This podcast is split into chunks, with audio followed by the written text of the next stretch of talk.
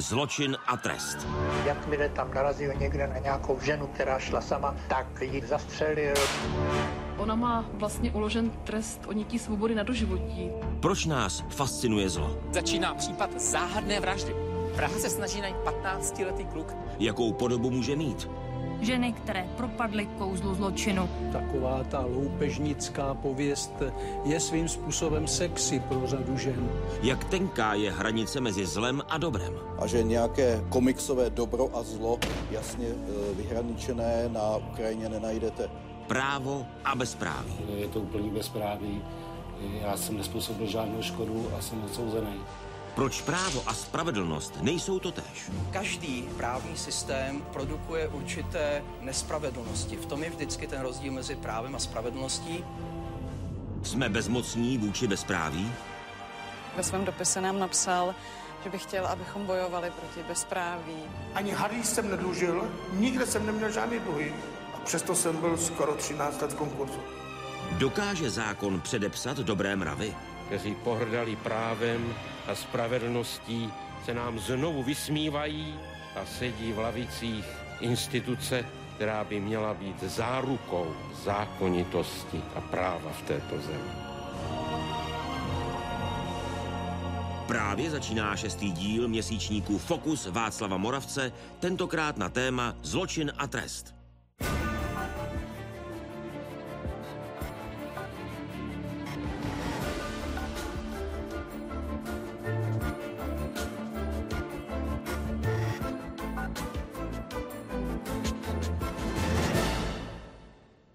Pocity nespravedlnosti a křivdy. Pravděpodobně je někdy zažil každý z nás. Pocity jsou ovšem kategoriemi, které se těžko popisují. V moudrých knihách jsou ale popsány pojmy jako spravedlnost, křivda, cnost. Když se podíváme na dnešní fokus, tak jeho název jsme si vypůjčili z díla ruského klasika. Budeme se zabývat tím, zda právo v sobě obsahuje spravedlnost a zda právní systém, který má udržovat společnost eh, v nějaké harmonii a souhře, ještě tuto funkci plní, protože dnešní společnost je komplikovaná a právní systém je nejednoznačný a možná přispívá často spíše k chaosu, než k té harmonii, o níž mluvím.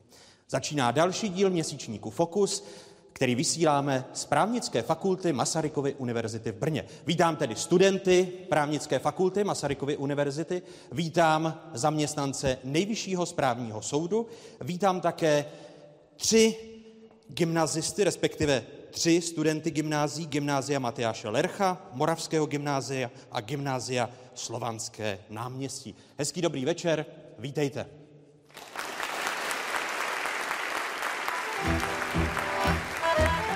Právo versus spravedlnost.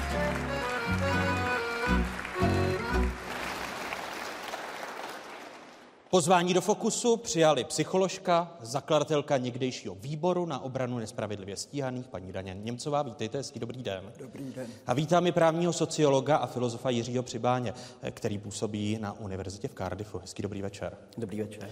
Pane profesore, část právních klasiků vnímá právo jako, cituji, rozvedení spravedlnosti do různých oblastí života společnosti. Platí to ještě dneska?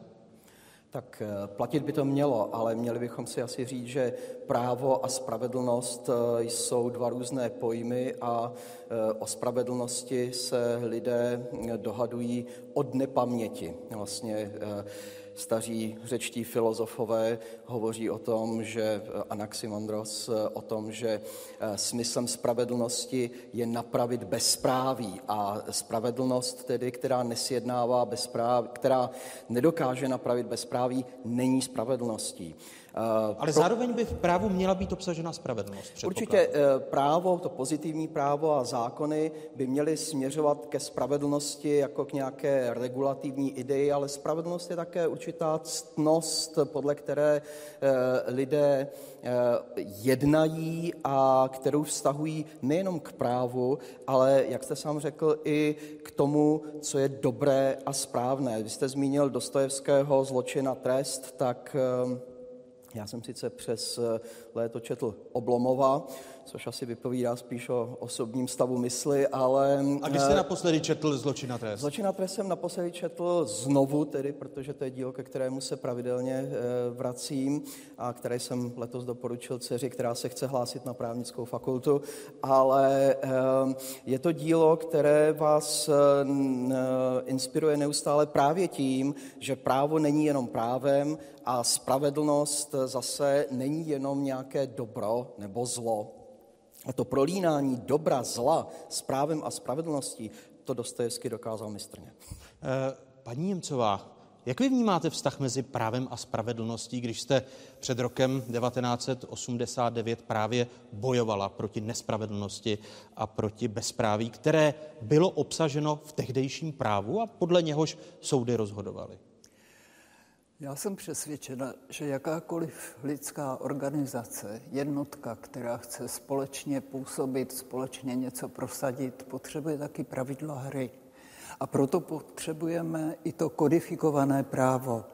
Já v té době jsem vlastně jako chartistka, jako členka potom i toho výboru na obranu nespravedlivě stíhaných trvala na tom, aby i to špatné právo, které tenkrát vnucovala moc, bylo dodržováno a navíc, aby byly dodržovány ty mezinárodní právní závazky.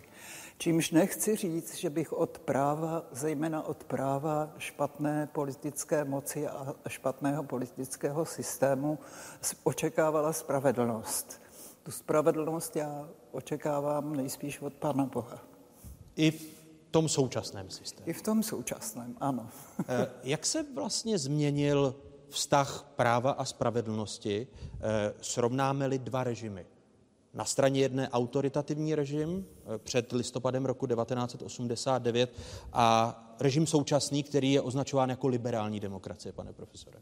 No zcela zásadně, protože eh, eh, ten minulý režim nevycházel z dodržování základních práv a svobod, i když se k ním zavázal, ale vlastně pro něj to byl jenom cár papíru.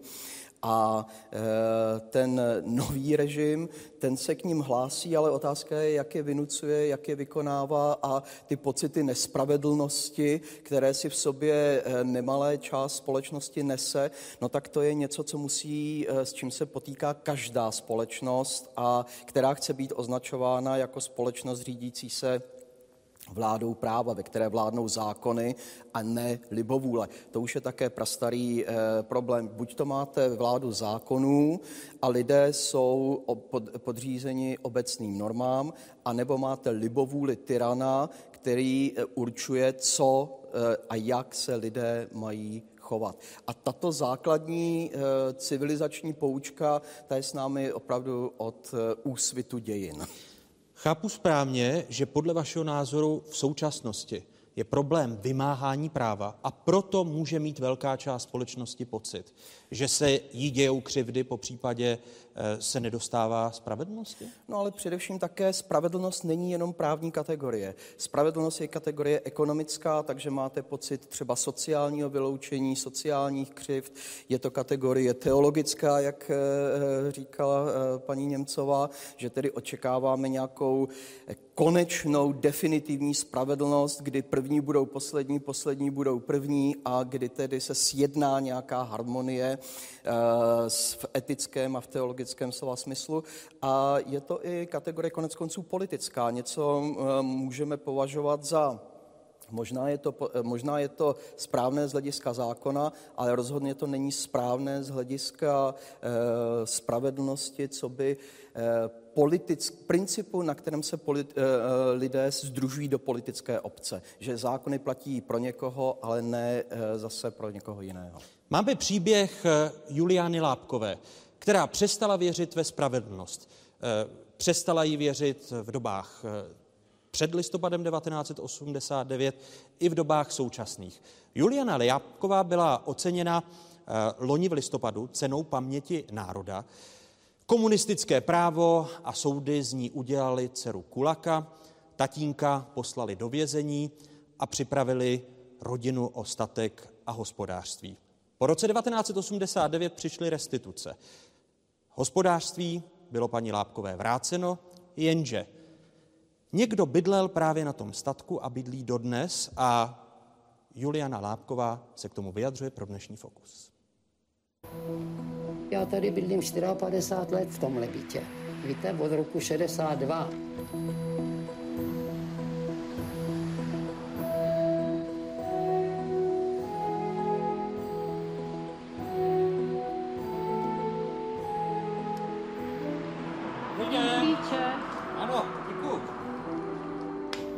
Já jsem tady nejstarší obyvatel tady toho vchodu. Tady vůbec žádný baráky nebyly. My jsme byli už takový poslední a potom už byly jenom ty louky tady. Já už jsem tady opravdu doma. Dobrý den, paní Lápková. Václav Moravec, tady vám vracím klíčky. Mě také těší moc. Pojďte dál a nezlouvejte se.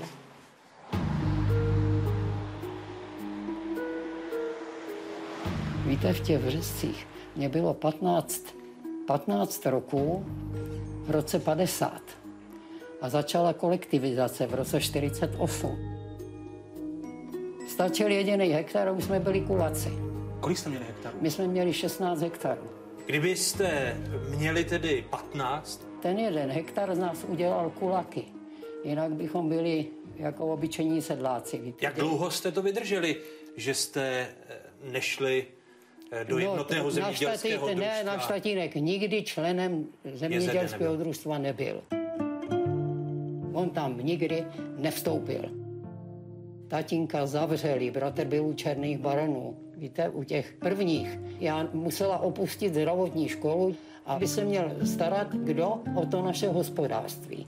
Protože tam byl ten dobytek, tam byla plná ta maštal, byla dobytka. A vy sama jste se A sama, to? mě bylo 16 let. A tatínek se dostal ze žaláře. No, tatínek tam byl akorát 6 měsíců a v Dubnu ve 52. ho pustili. A ještě musel zaplatit 20 tisíc.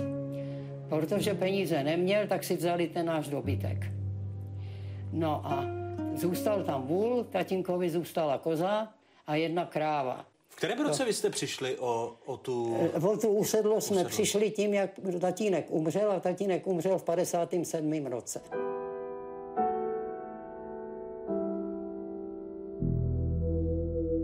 A vy jste po smrti tatínka se vrátila do zdravotní Ale- školy a začala... Ne, ne, ne, to já už jsem byla po, to já už jsem byla po maturitě. Tenkrát my jsme dostávali umístěnku, my jsme museli nastoupit tam, kde nás chtělo ministerstvo zdravotnictví.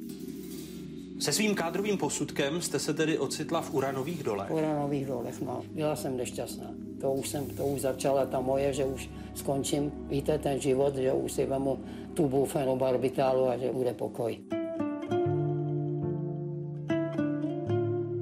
Vy jste se opravdu rozhodla spáchat sebevraždu? No, v autobuse, když jsem šla z odpolední, tak přistoupil tenhle můj budoucí manžel a říkal, co je vám? Teď vy jste bílá jak stěna. A on vám byl tak sympatický, mně teda, že já jsem mu to všecko řekla.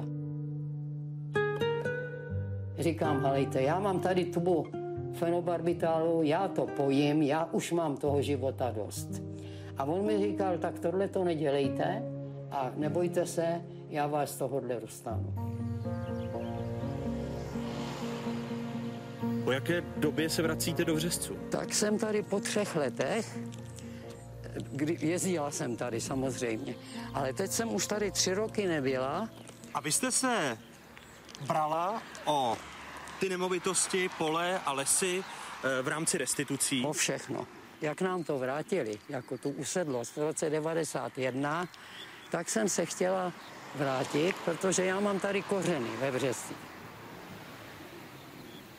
Jednotné zemědělské družstvo nechalo ten statek i dům schátrat a nastěhovali se noví nájemníci, kteří tady bydlí dodnes. Proto jste se sem vlastně nenastěhovala. No, po restituci. Kvůli tomu, kvůli tomu, protože ne, já jsem neměla kam. Když jste se sem na konci 60. let stěhovali, napadlo vás, že někdy může přijít revoluce a že se přihlásí v restitucích bývalí vlastníci? Ne, nenapadlo, protože já měl žádost byt. Byl tady předseda Národního výboru, profesor Frídl, tak ten nám jako nabídl, že je tady devastovaná budova jo, kterou bychom si mohli opravit a že bychom se mohli nastěhovat. No tak já jako jsem to bral, tak v roce 67 jsme si dali tady do té, do té opravy. Ještě jsme si na to půjčili peníze. Nebyly tady okna, propadlý strop, schnilé podlahy, tady běhaly krysy. Teďka te, už tady bylo jezené na to a měli tady chlívy prasata.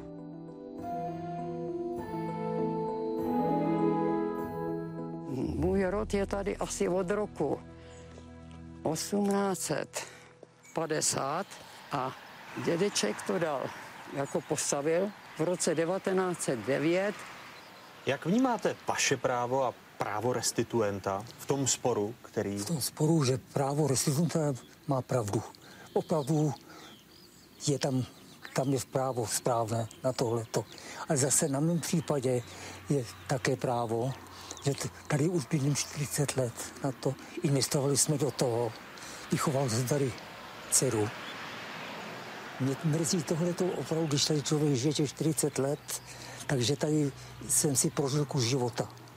A teďka se někam stěhovat na tohleto, já nevím, jak, jakým právem bychom měli jít pryč.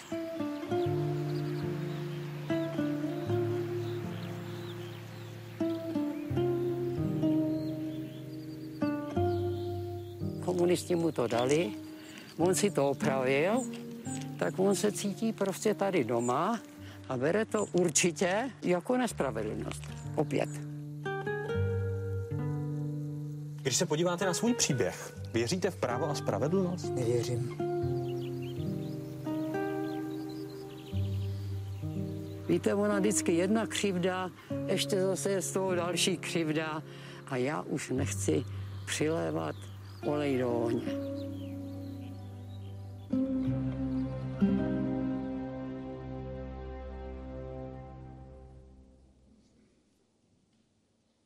Dano Nipcova, na čím jste přemýšlela, když jste sledovala příběh dvou lidí, kteří přestali věřit ve spravedlnost, protože je prolnul příběh právě práva a soudů? Mně se právě vybavovala spousta takových případů a z různých období mého už poměrně dlouhého života, protože ať už to byl 38. rok, 45. rok, 48. a následná léta, 68. a tak dále a tak dále, včetně toho 89. Vždycky to nějak je jinak, než abychom mohli věřit tomu, že jsme byli zcela právy všem těm lidem, kteří jsou v tom konfliktu zapleteni. A je to konflikt asi řešitelný opravdu jenom na individuální rovině. A přesto teda to právo musí být řečeno, musí být aspoň pokus se ho domoci. O to jsme se taky snažili, že jo? protože ve výboru je to na obranu těžká, těžká, těžká věc, opravdu, ano. A vy jste tady vyjmenovala ty dějiné události, které se přehnaly touto zemí. Eh, ty bez zesporu mají vliv na to, proč my jako Češi, Moravané a Slezané často cítíme nespravedlnost a křivdu. My si dokonce tu nespravedlnost pěstujeme. Nám se v ní dobře žije, chcete říci? Ja, jak... Že se nám v ní dobře žije, chcete říci? No, nežije se nám v ní dobře, ale máme takový pocit, že my s tím nemůžeme nic dělat. A ono se přece jenom na nás žádá, abychom s tím něco dělali. Já třeba jsem byla dotázána vaším spolupracovníkem, panem dramaturgem, eh, jestli teda cítím tu nespravedlnost, že jsem třeba byla v tom kriminále, tak já jsem říkala, když to tak vezmu kolem a kolem, tak ani moc ne, protože nespravedlivý byl ten systém. To bylo to zlo, to politické, policejní, brutální, sprosté zlo. Ale e, měli takový zákon a já jsem to předem věděla, že tak dopadnou. A šla jsem přesto do toho. Já jsem nemohla prostě nic jiného udělat, takže pak jsem si to vlastně vykoledovala, ne? Tak jaká pak nespravedlnost? Ale to je dáno, osobním případě. Ale to je také dáno tím, že právě spravedlnost vnímáte jako tu teologickou kategorii, jako tom no, mluvil ale, Jiří Přiba. Jo, ale my žijeme na tomhletom světě a ty vztahy naše jsou pochopitelně k tomu bližnímu, k tomu člověku, který je vedle nás. Tudíž my nemůžeme toho druhého jednak vystavit ty nespravedlnosti a jednak ho v tom nechat. Jo? A nebo za něj odpouštět. To nám nepřísluší.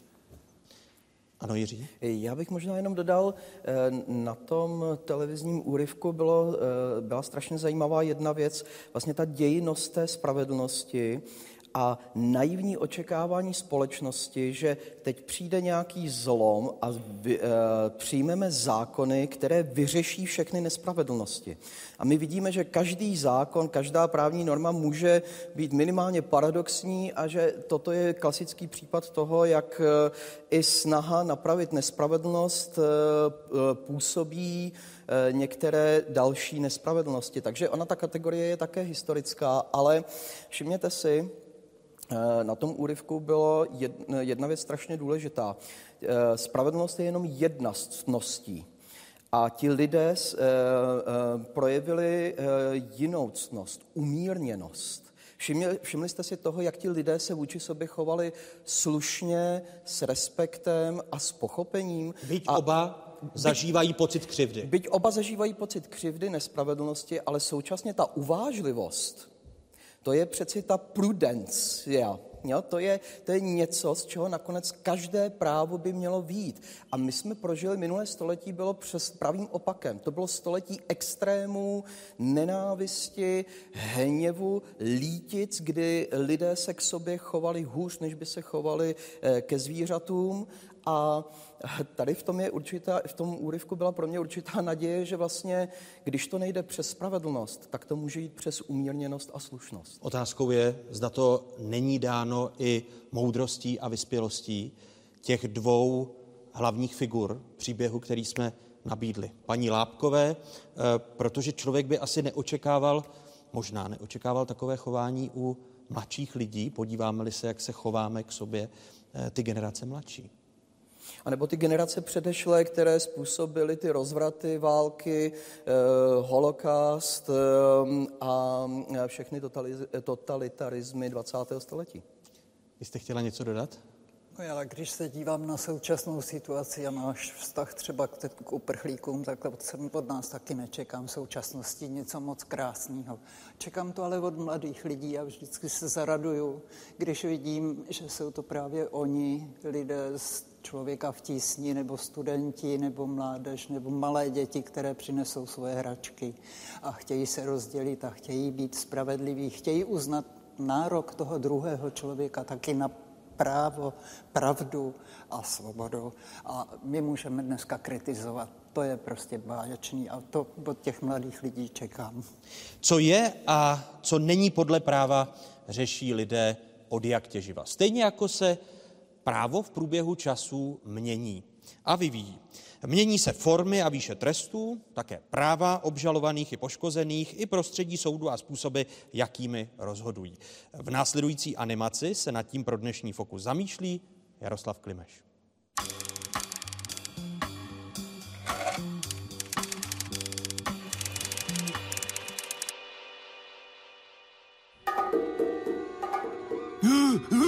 Сожрал ее маму-то.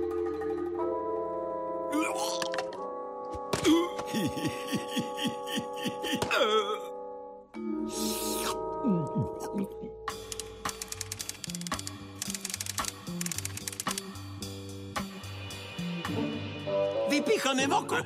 Vypíchame voko! Oko, žo. Žup.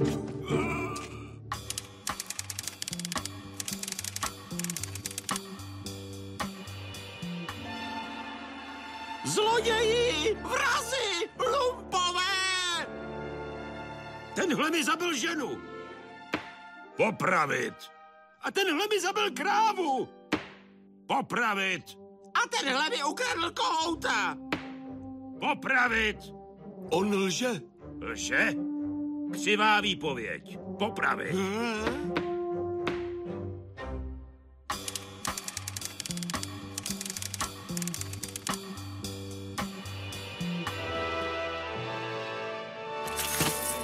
Co je v té krabici? Nevím. Je tam víno. Víno? Víno.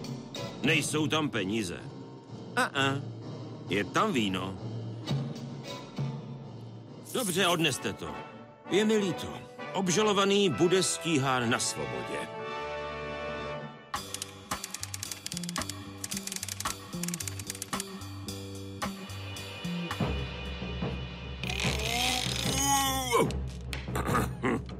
Scepeněl. Proč se nedoznal? Je to jaké poruchané. A neměli jsme mu vyndat z mordy toto?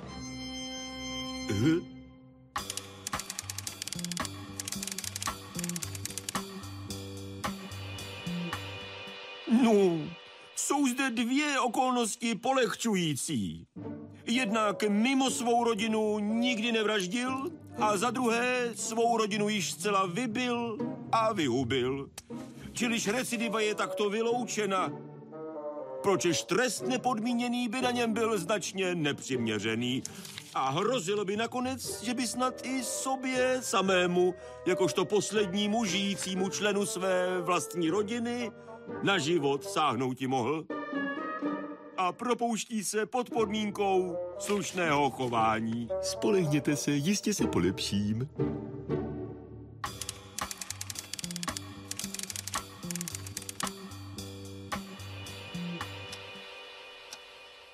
Nespáchal jsem nic takového.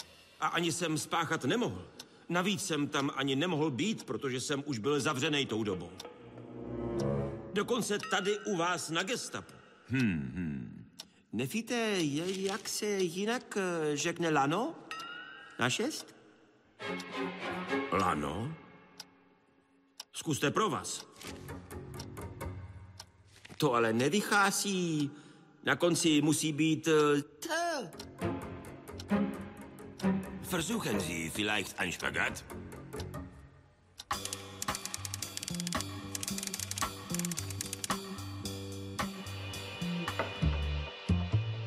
Přiznej se, kdo tě naočkoval, abys zavraždil tuhle soudruha? Já jsem mu rozřezal kvůli prachu. Hergot, tak řekni, že tě navedl Vatikán! Neznám žádnýho Vatikána. Já jsem soudruha rozřezal kvůli prachu. Tak teda americký agenti. Agenti, dementi. Kdo mu tohle poradil do háje? Jak mu mám dát pro vás? Vždyť je to úplný imbecil.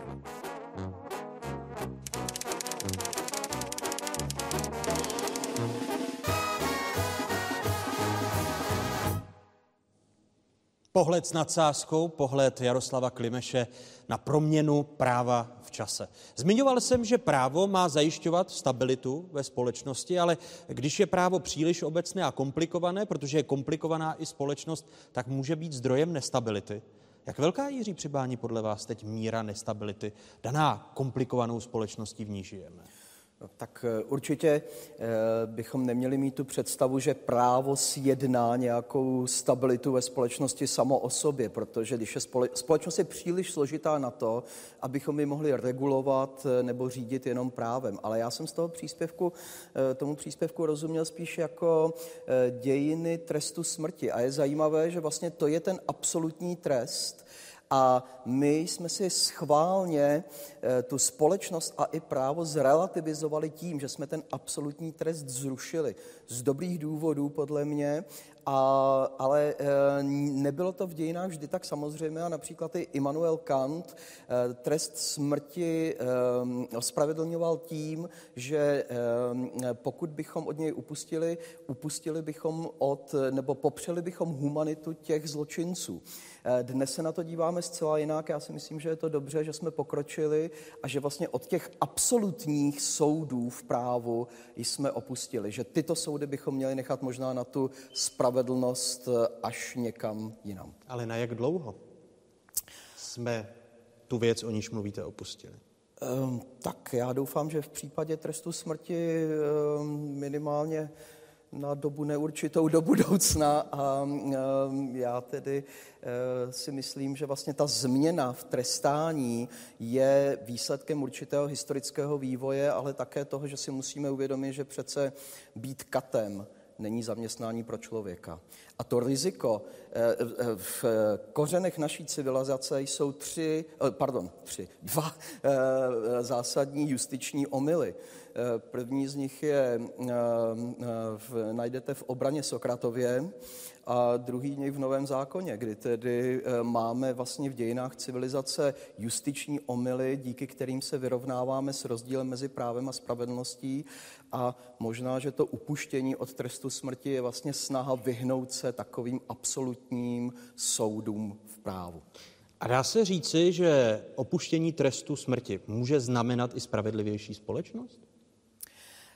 Um, nevím, jestli uh, spravedlivější, ale v každém případě si myslím, že to je společnost, která je slušnější v tom, minimálně v tom slova smyslu, že si uvědomuje, že její eh, trestní proces není tak dokonalý, aby mohl dávat takové absolutní tresty. Když se podíváte třeba na revizi trestních procesů ve Spojených státech na základě DNA, dnes velmi jednoduchého uh, testu, tak zjistíte, kolik justičních omylů poslalo lidi, nevinné lidi na smrt. A to je přeci hrozné, když si představíme, že ze státu děláme eh, smrtící stroj, namísto toho, aby to byl stát, který sjednává a zajišťuje spravedlivý proces. Jak spravedlivá je podle vás Dano Němcová současná společnost? Já si myslím, že se to nedá takhle globálně říct o celé společnosti. Prostě někteří lidé jsou spravedlivější, někteří jsou nespravedlivější, někteří se ani tou spravedlností tak dalece nezabývají a mají pocit, pocit, že se mají najít nějaká radikální, autoritativní řešení opět. V tom bych viděla určité nebezpečí. Trest smrti to je opravdu radikální řešení, o němž já jsem přesvědčena, že nemá vůbec eh, na lidské úrovni současné místo. Že nemáme právo upřít tu poslední příležitost člověku, protože je tu ten minulý čin, ale ten člověk se mohl vyvíjet. A na našem eh, vězeňství nebo eh, na těch nápravných postupech, procesech by mělo být to, aby poznal svou vinu, aby se změnil, aby nahlídl třeba v poslední chvíli, že to prostě udělal špatně. Psycholožka Dana Němcová a Jiří Přibáň, právní filozof a sociolog. Pro tu chvíli děkuji. Děkuji taky. Po kapitole Právo versus spravedlnost s teoretikem práva a sociologem Jiřím Přibáněm a psycholožkou Danou Němcovou následuje kapitola Fascinace zlem s psychologem a historikem Milanem Nakonečným a kriminalistou a spisovatelem Josefem Marešem. Pak budou v kapitole Hřích a pokání debatovat předseda Nejvyššího správního soudu Josef Baxa a hrdinka dokumentu Heleny Třeštíkové Malory. Sledujete Fokus Václava Moravce s podtitulem Zločin a trest.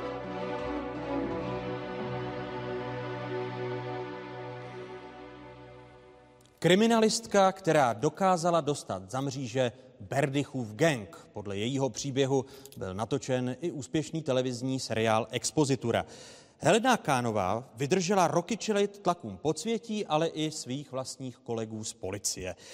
O práci nepřišla, dotáhla ji do konce.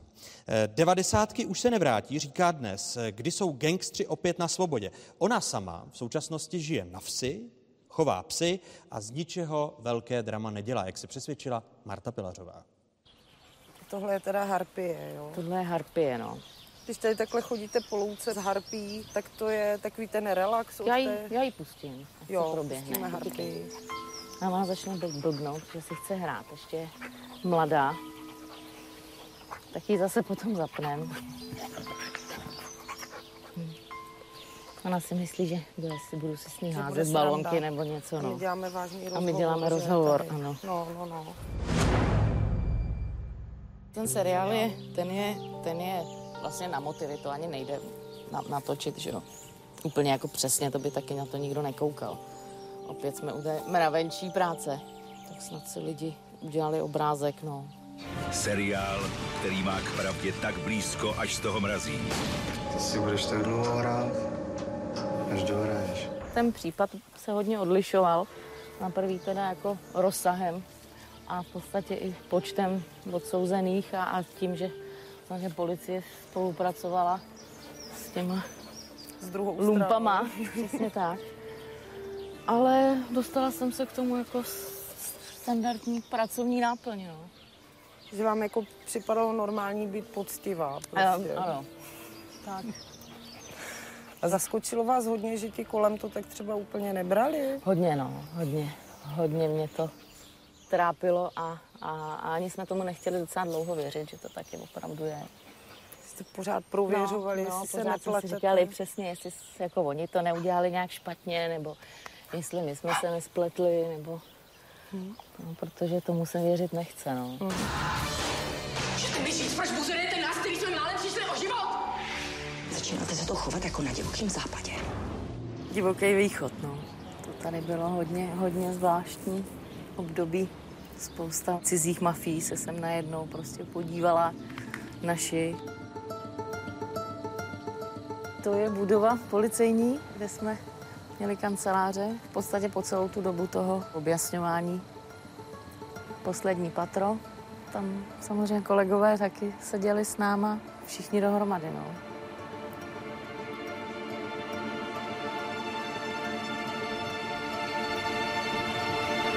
Zásadní tam musela být ta vůle to prostě někam dotáhnout. No, nevykašlat se na to, no. Hmm. Prostě, že jsme to, že jsme, i když teda to bylo, trvalo to, já nevím, asi sedm let nebo tak, tak prostě to dotáhnout do konce. No.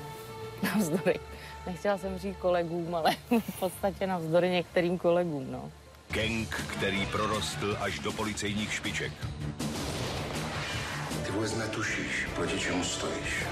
Ono vám to takhle do nekonečna vycházet nebude. Dobrý den. Dobrý den. Tak my Necháme uhnem pro- necháme, necháme projít. pejska. Pojď sem. Je taky holčička, viď?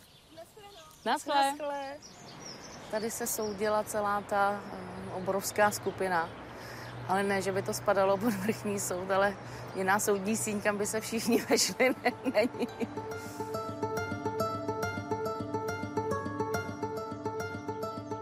Je to trest. Je, je. Nechtěli bychom tam být. Nikdo. Ani to propouštění předčasné třeba člověka nesklame, jako že ten trest si stejně vybrali. No, to nevadí, tak jako pokud se opravdu chovali slušně a to, tak v pohodě. A oni to taky brali většinou docela jako tak jako sportovně to říct, nebo, nebo nevím, jak to nazvat, ale že prostě jako byla to a trošku jako soutěž kdo z koho a, a když teda prohráli, tak to tak akceptujou a Mhm. hotovo. tak nedostali medaily, ale, ale No, vězení. tak. Na jednu stranu jsem jistejská, přesně po, tom, po téhletý práci jako detektivní, ale na druhou stranu jako, no já bych teďko chtěla říct, že jsem si našla jako, jako klidnější místo, ale jako já zřejmě někam šlápnu, tam sto let tráva neroste, já jsem u cizinecké policie a to se teď teda opravdu nazvat nedá klidný. ne, no. Třeba vás bude ještě jeden seriál. Ne, už žádný nechci. Hmm. Stačil jeden.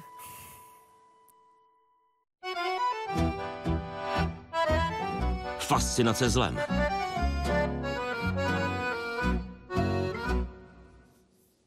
Fascinace zlem je téma pro psychologa profesora Milana Nakonečného. Vítejte ve Fokusu, hezký dobrý den. Děkuji, dobrý večer. A pozvání přijal i kriminalista, muž, který je spoluscénáristou oblíbeného televizního seriálu Případy prvního oddělení Josef Mareš. Vítejte. Dobrý večer.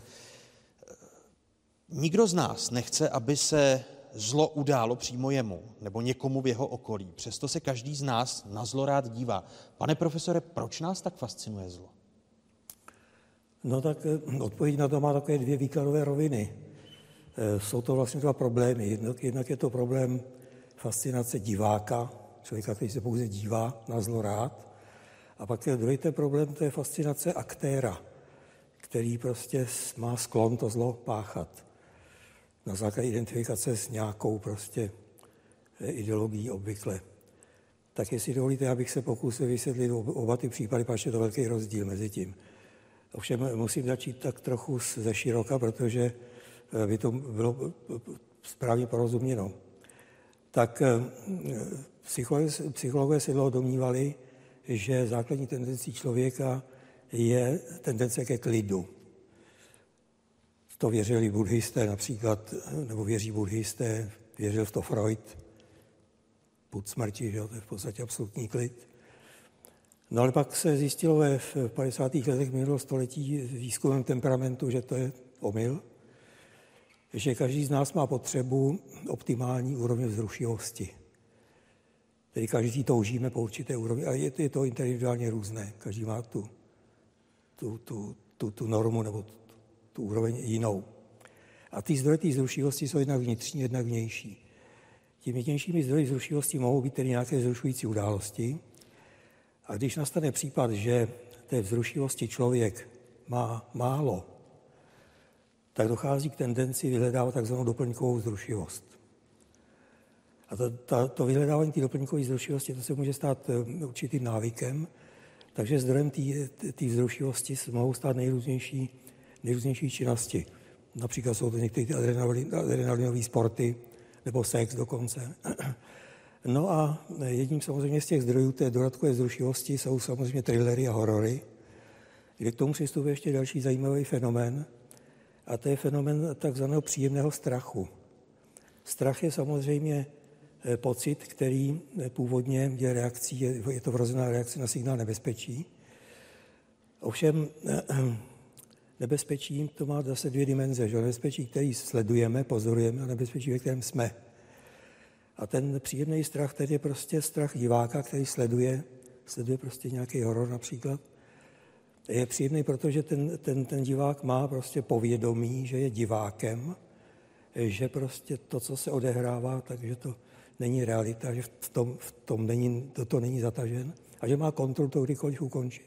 A uvažuje, uvažuje takhle scénárista, když píše eh, případy prvního oddělení, které vlastně prožívá, protože eh, vy divákům předáváte svým způsobem to zrušivé vzlo, jak to charakterizoval pan profesor Nakonečný, se kterým vy vlastně pracujete běžně. Tak normální scénárista možná ano, ale já jsem abnormální scénárista, protože já jsem to dělal z pohledu toho vyšetřovatele, takže já, když jsem psal, tak jsem v podstatě eh, přemýšlel, jak, jak buď to, jak jsem to prožil já, nebo jak to prožívali kolegové. A pane profesore, když jste popsal hned v úvodu ty dvě kategorie lidí fascinovaných zlem, není ta hranice mezi těmi dvěma světy, když teď budete charakterizovat tu druhou část příliš tenká, že člověk se fascinován zlem jako vzrušení může dostat k tomu, že zlopácha? Já myslím, že ne. Já myslím, že to jsou dva různé typy. Jsou oddělené ty světy, to určitě. Jsou, to jsou oddělené světy, ano. Ten, ten druhý případ fascinace zlem, tak to je fascinace na základě prostě identifikace s nějakou ideologií. Já bych jako klasický příklad uvedl třeba fascinaci prostě, eh, respektive identifikaci třeba s nacismem eh, nebo s bolševismem. Asi bych neměl říkat s komunismem, že už mám komunistickou stranu, takže radši řeknu teda s bolševismem a s nacismem nebo, nebo například s islámským terorismem, kdy prostě ten fanatik je schopen prostě eh, na základě toho ideové stotožnění plnit prostě to, co mu eh, ten, ta příslušná ideologie, to znamená nacistická nebo, nebo, nebo bolševická, prostě ukládá. Takhle se v podstatě hájili všichni, všichni váleční zločinci v Dorimberku například, že, vlastně plnili pouze rozkazy a že se domnívali, že prostě tedy je to, je to oprávnění, protože zatím stála prostě autorita té strany, nebo dokonce vůdce. Takže to je, to je, něco, úplně, to je, to je něco úplně jiného. Když se setkáváte s těmi zločinci eh, a oni mluví o, tom, o tom zločinu, jsou tím zlem a tím zločinem fascinováni? Hmm, málo kteří.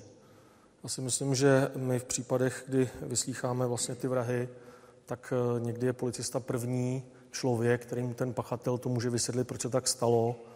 Snaží se i vcítit do vlastně mysli toho pachatele a ten pachatel pochopitelně se snaží být aspoň v těch očích toho člověka, kterým to poprvé říká, tím lepším. Takže on nám vysvětluje, proč to udělal, ale vysvětluje ty důvody, které třeba jsou pro normální člověka málo pochopitelné.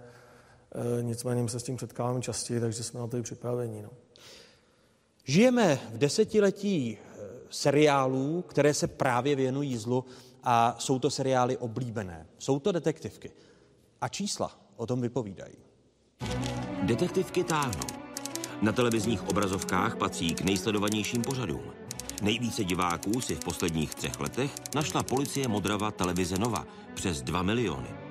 Pustil si ji téměř každý druhý člověk sledující v danou dobu televizi. Následují případy prvního oddělení České televize s půl druhým milionem diváků. Sledovala je více než třetina lidí u televizních obrazovek. Rekord v české televizi drží četnické humoresky, odvysílané v roce 2006. Vidělo je víc než 2 miliony lidí, polovina ze všech diváků sledujících v danou chvíli televizní obrazovku.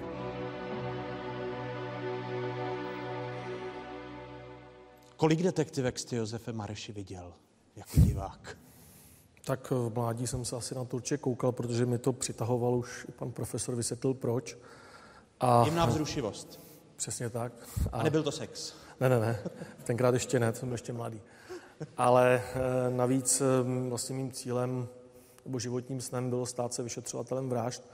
Jsem jeden z mála lidí, kterým se to povedlo, že si splnil životní cíl, takže jsem to i sledoval. Tenkrát jsem i věřil tomu, že tak, jak to je, tak je to i ve skutečnosti.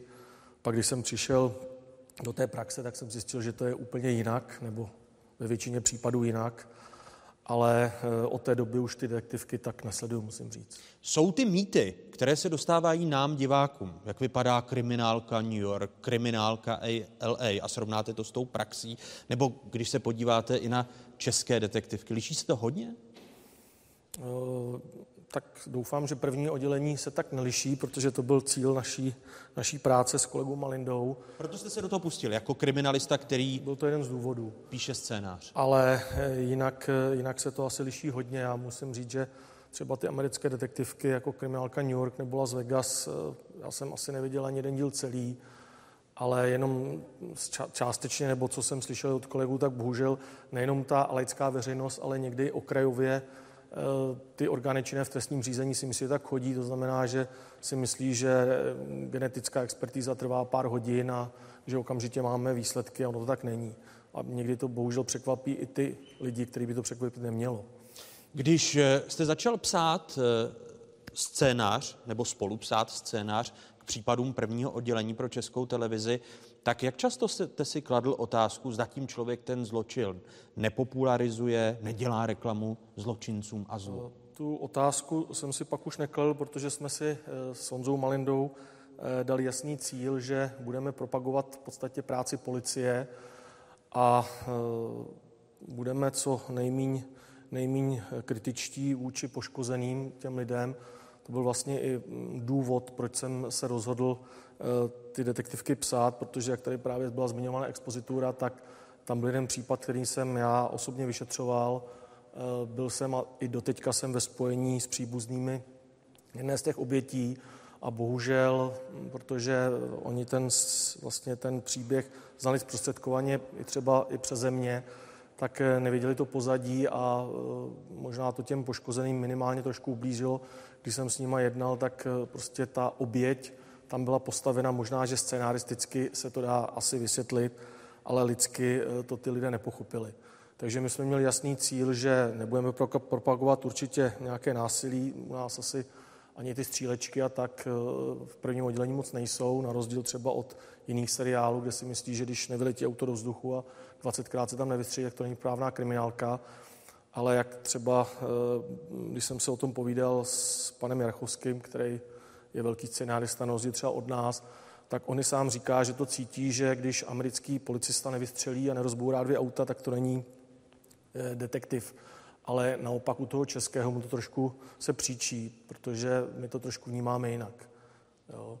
Vys detektivky dříve, Major Kalaš, který asi je tak to top totalitních eh, detektivek, který byl aspoň pro mě, tak eh, že by pan eh, Kalaš nebo pan Major Kalaš tam někde běžel a střílel, to si nepamatuje, ale každý si pamatuje, že to byla výborná detektivka. Pane profesore, v některých těch detektivkách jsme svědky toho, že se ve zločinci probudí svědomí.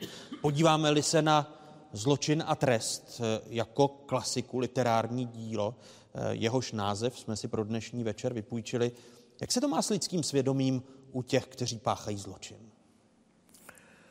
No tak svědomí to je skutečně zajímavý fenomén psychologický. Bych připomněl Sokratův vnitřní hlas, neboli, neboli daimonion. Ovšem Sokrates to omezoval na to, že tvrdil, že je to vlastně vnitřní hlas, který má v podstatě pohou varování před tím, aby někdo neučil něco, co je v rozporu s jeho morálkou. A má de facto vlastně to svědomí eh, tři dimenze. Kromě toho varování je tam ještě dimenze druhá, to je svědomí se ozývá i tehdy, eh, když prostě už někdo něco udělal, co udělat neměl, eh, to je výčitka, anebo když neudělal něco, co udělat měl, či hlas, hlas prostě jaksi nesplněné povinnosti.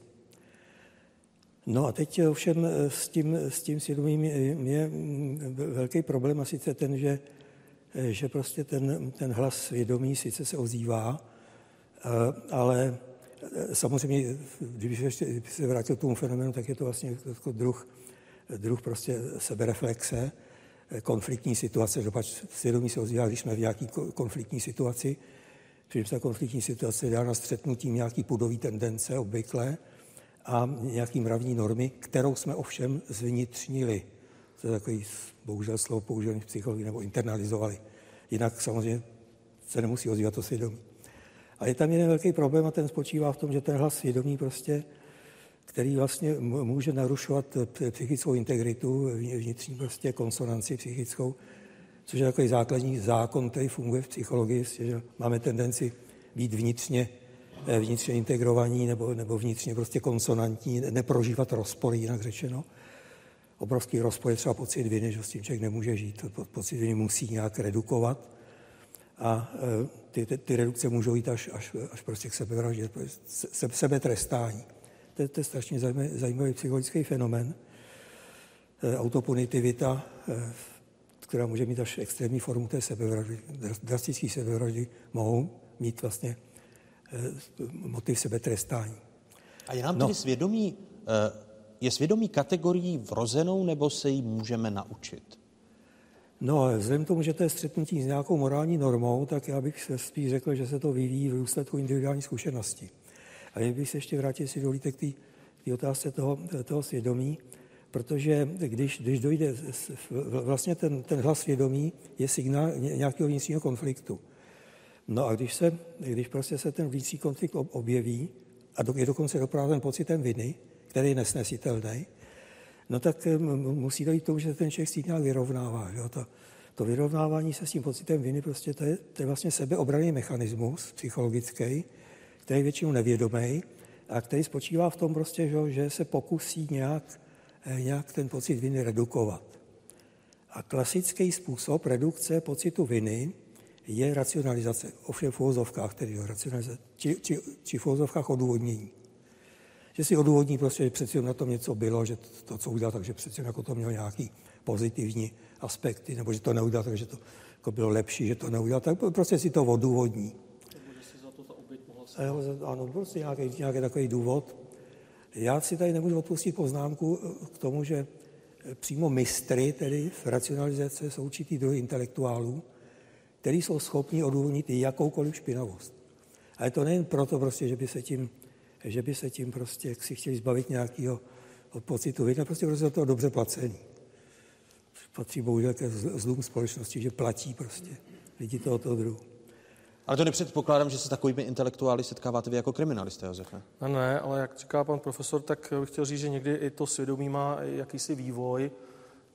K příkladu jsme vyšetřili vraždu, je to už bohužel 20 let, kdy eh, pachatel po týdnu, byla to vražda staršího pána, docela brutální pachatel po týdnu byl dopaden, eh, říkal nám, že je rád, že jsme ho vlastně chytli, protože on už s tím nemohl žít a že se chtěl zabít. Do protokolu, když jsem ho pak vyslýchal, tak žádal poslední větu eh, protokolo, protokolace, že žádá té smrti. Když jsem mu vysvětloval, že už není, tak říkal, že si ho zaslouží. pak dostal po tři čtvrtě roce vyšetřování a soudnu, soudního řízení 12 let a odvolal se, protože ten trest mu připadal příliš vysoký.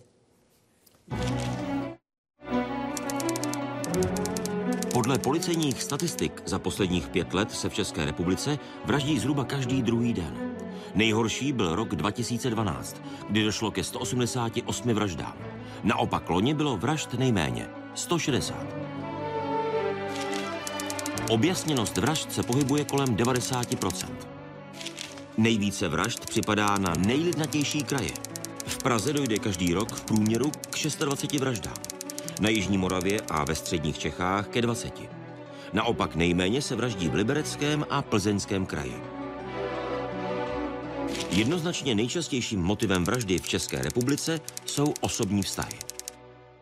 Z vaší zkušenosti eh, policejního vyšetřovatele Josefe Mareši, věříte, že někdo roste, jak se říká lidově, pro šibenici, nebo nevěříte v nějaký obecný profil vraha či zločince? Tak, že někdo roste pro šibenici, to už říkal Jara Zimmerman, že vlastně ty největší vrazy jsou eh, v těch třídních knihách, že je nalezneme. Eh, já, pokud se na to dívám z pozice opravdu vyšetřovatele vražd, tak eh, můžu vzpomenout jenom na mého kamaráda a spolupracovníka, pana doktora Hubálka, který vlastně říkal, že vraždit je schopen z nás úplně každý. Ale je rozdíl vraždit při nějaké hádce bez rozmyslu, anebo vražda s rozmyslem, plánovaná, Eh, objednaná a tak dále. Takže to je asi různé. Eh, po všech těch vašich zkušenostech, jaký by podle vás měl být trest za vraždu? Eh, mně se třeba líbí Německo, kde většinou, když pachateli dokážou vraždu, tak je automaticky do životí.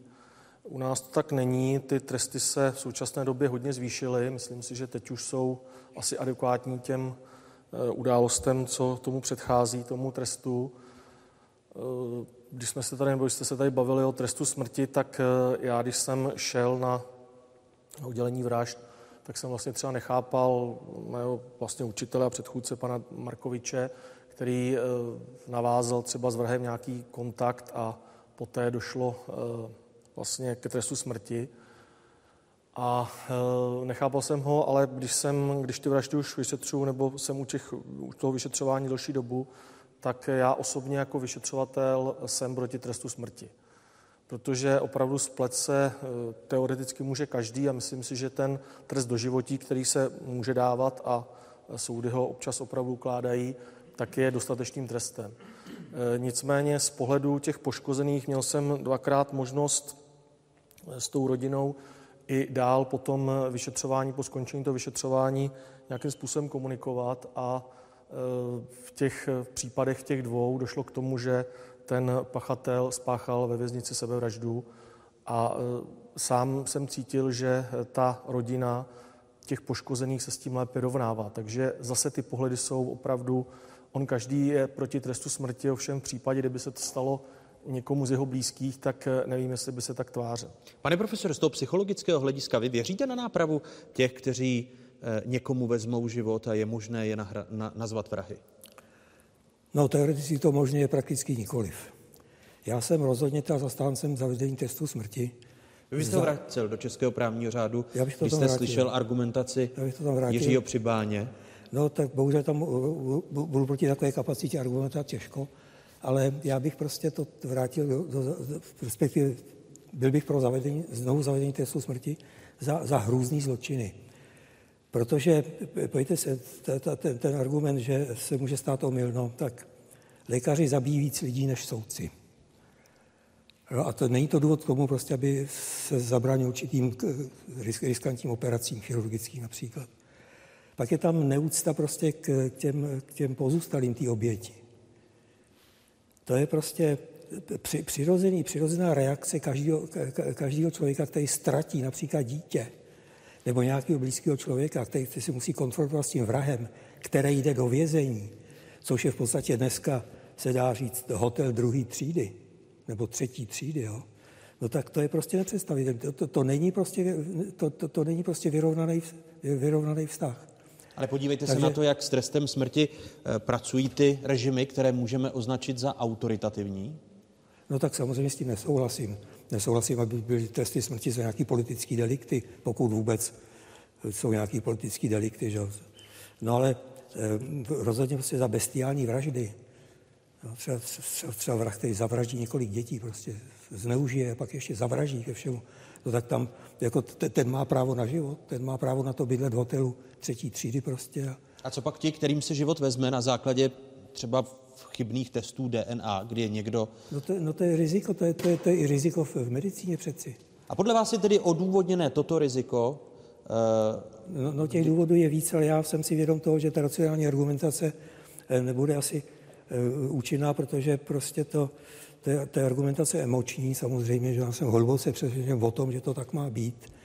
Ne, nemůžu to zdůvodnit jak racionálně, ale myslím si, že, že, že ani ty racionální důvody ze stranou tedy těch odpůrců trestu, smrti nejsou prostě o nic lepší. Že tam prostě to, to, to, Já prostě... si myslím, že eh, v podstatě v případě toho absolutního trestu, u nás je to doživotí, tak je tolik stupňů, eh, vlastně vyšetřovatel, státní zástupce, soud prvního stupně, soud druhého stupně, odvolací soud, že tolik lidí zase, že by se spletlo, je, neříkám nepravděpodobně, ale velice teda málo pravděpodobné. No to mluví proto, že to, jako, to tam je malý riziko, že spletou. Profesor Milan Nakonečný, psycholog a spoluscénárista případu prvního oddělení, kriminalista Josef Mareš. Pánové, pro to chvíli vám děkuji. Děkuji. Je spravedlnost ochránkyní mocných? I ten, kdo vládne, je podřízen právu a zákonům. A pokud by to tak být nemělo, tak žijeme v tyranii a nikoli v právním státu. Vzhledem k jejich majetkovým poměrům to budou mít eh, před zákonem o něco jednodušší. Jsme si před zákonem všichni rovni. Konkurzu vlastně za vás mluví mafie a vy jste u toho jenom divák. A kvůli formálním chybám soudu došlo k situaci, kdy se soud vůbec nezabývá podstatou věci. Jaká je cena za ohýbání zákonu? Samotnou trojici někdejších zákonodárců stíhat nelze. Nelze si přeci vykládat nezávislost soudu jako nezávislost na vlastním trestním právu. Jak velký má být trest? Pokud vím, byl odsouzen k trestu smrti. Další vyšetřování by mělo odhalit, jestli šlo o úmysl, což by mohlo zásadně ovlivnit výši trestu. Je svoboda nejvyšší hodnotou? Tak si říkám sama pro sebe, že ti si dostanu do životící se v životě nedostaneš z kriminálu. Pro řadu lidí je pořád svoboda víc než život samotný. Jak bolí její ztráta?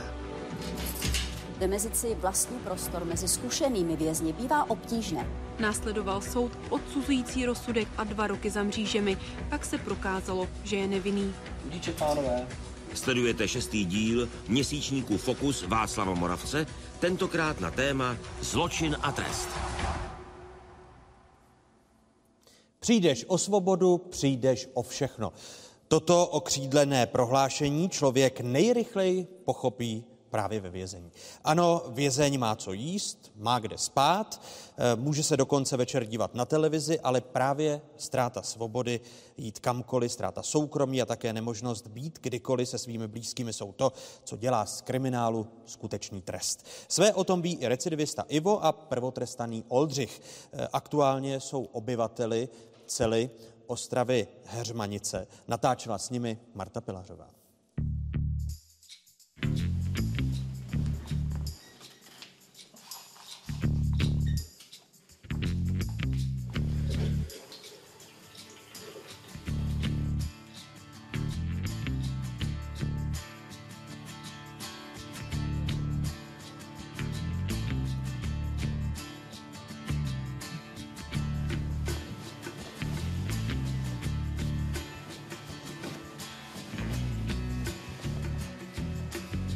Jaké to je se probouzet ve vězení za mřížema? No hrozné. To bylo něco nehorazného. Já jsem si pořád neuvědomoval, kde jsem.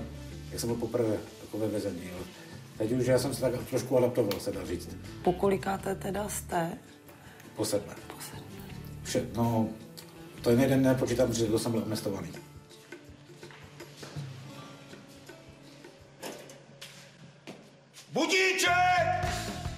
Babička mi dávala takovou, jako, ona byla jak věštkyně, ona mi řekla, že jednou, jednou skončí v kriminále, takže no pravdu, bohužel. Je to hlavně moje vina, ale alkohol v tom hrál velkou roli. Prostě jak se napiju, tak já bez brzd prostě. Zbývá 13,5 měsíců a bylo 27 měsíců. Takže polovina. Pád úplně až, až, až na dno, až na dno, protože v životě jsem neměl problém se zákonem, v životě jsem neměl jakýkoliv problém. Na ten den, kdy jsem nastupoval na vazbu do Olmouce, tak nezapomněl ty díry, do které mě dali. Já jsem si dva půl roku na oddíle, když vidíte některé ty lidi, jak se chovají, jaké mají návyky, základní hygienické, co se má zvracet. Momentálně se nacházíme na výstupním oddíle, to znamená, že tady máte ledničku, pračku, kuchyňku, máte tady přes zahrádku, tak když přijete z práce, tak můžete si dát kafe, zakouřit, relaxovat. A tady teda stříháte metr nebo počítáte? Tady někteří stříhají metr, někteří, co jsou třeba konkrétně já, který je pravotrestaný, tak metr stříhat nemůže, jelikož nemá pevný výstup. A samozřejmě ale spolehám na to, že budu propuštěn na podmínečné propuštění.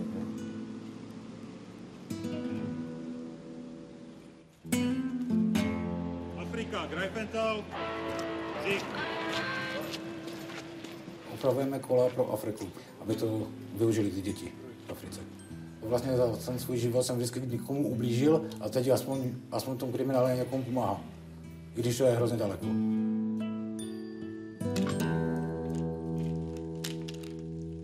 Jsou tady jako lidi, s kterými nejde vyjít prostě.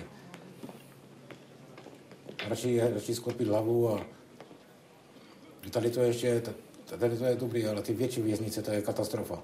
14 vězňů, jak je na celé, to je ještě přes noc zavření. Jako.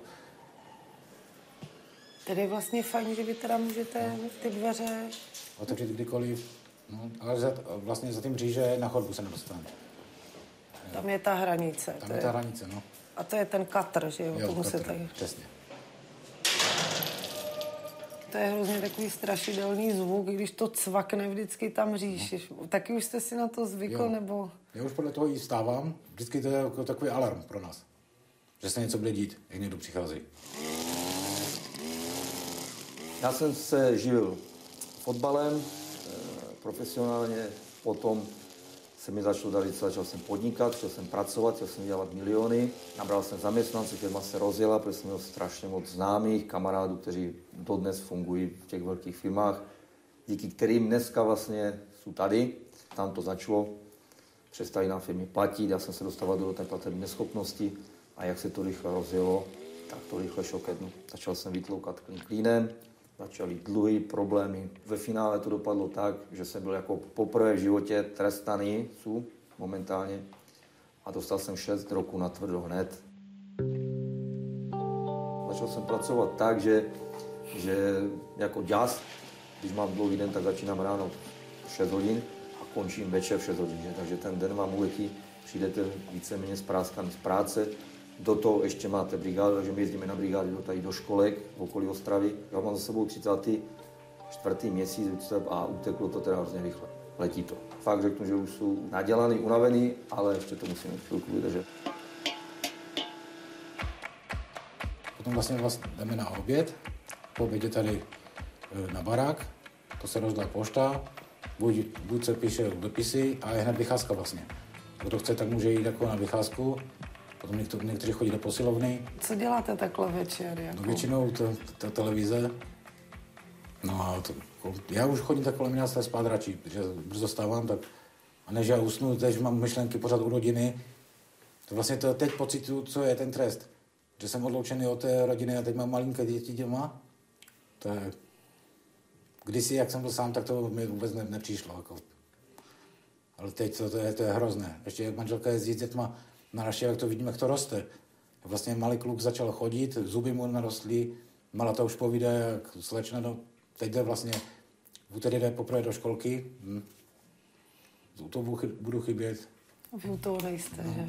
Hm. Teď se mi na návštěvě ptala, jestli tatínku ty tady spínkáš, tak to jsem byl úplně na měko. To je drsné. To je, to je hrozné. To.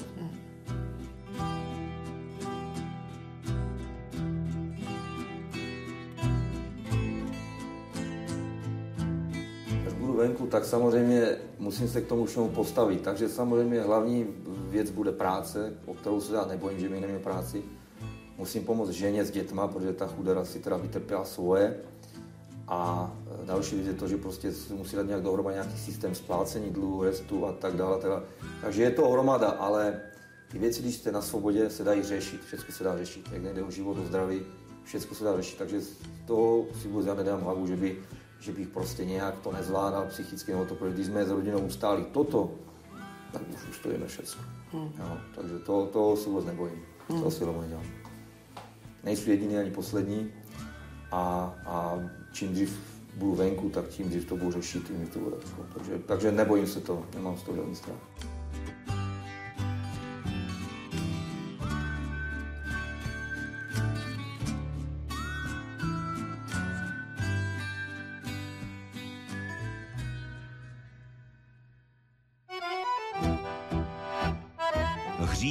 Pokání.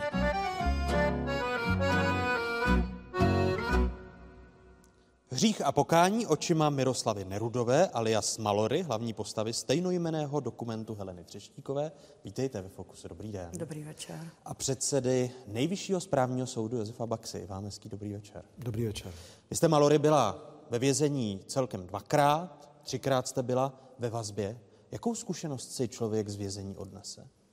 Tak uh...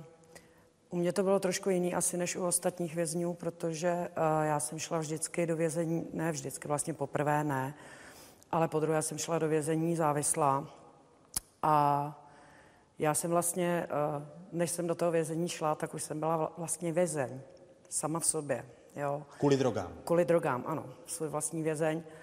Takže já, když jsem přišla do vězení, tak uh, já vím, že je to paradoxní, ale ač za tím ostnatým drátem, tak jsem se cítila svobodná. Jo. Máte jinou zkušenost než vězni, které jsme teď viděli v reportáži? No rozhodně, u mě to bylo formované právě tou závislostí, jo, který jsem vlastně, než jsem do toho vězení nastoupila, který mě zbavili. A uh, jestli jsem měla z něčeho strach a obavy, tak to bylo právě z toho, až vylezu ven, jestli se opět nestanu vězněm toho heroinu, nebo jak to vlastně vůbec bude vypadat venku na střízlivo. Jo, protože... Paradoxně tedy, jak si počít se svobodou, bylo pro vás to nejtěžší, čeho jste se bála už v samotném vězení? Jasně, protože v tom, v tom vězení já jsem jako, já nevím, jak bych to řekla, ne, že bych se necítila nějak uh, zavřená, prostě omezená, jo. To v žádném případě. Nemohla jsem vidět třeba lidi, který jsem měla ráda, že jo. Um, nemohla jsem komunikovat se světem, jak bych chtěla, jo. Ale i tak to pro mě bylo snesitelnější než ta představa venku. Funguje určitý trest odebrat, pane eh, předsedo, lidem svobodu, protože odebrat tu svobodu vnímáme jako nejcennější, eh, tedy svobodu a její odebrání může člověka napravit? Já si myslím, že určitě, protože po odebrání vlastního života, což víme, že nejde a doufejme, že už se to ani nevrátí, aby to šlo, je svoboda se všemi těmi komponenty ten nejcennější statek. Takže odebrání svobody určitě je to újma, je to trest, to musí nějak štípnout, to musí bolet. A odebrání svobody si myslím, že, eh, že bolí. I přes některé případy, možná, že někdo jde do vězení a uleví se mu z určitých důvodů. Někdo jde do vězení, protože si neví rady sám se sebou, uleví se mu, ale možná je to jenom krátkodobý přechodný pocit a pak přece musí zacítit tu ztrátu svobody jako opravdu újmu. Eh, vy teď vlastně pracujete vězni, zároveň eh, chcete být sociální pracovnicí. Podíváte-li se na fungování společnosti a návratu lidí z vězení do společnosti a nutně nemusí jít o, o drogově závislé, tak eh, napraví se člověk ve vězení? No, uh... Já bych vás popravila, já nepracuji s vězni, ale věnovala jsem se eh, práci bezdom, bezdomovců a tam spousta lidí, kteří z vězení vyšli, jsou. A já si, jako určitě jsou lidi, eh, který vězení může napravit, jo.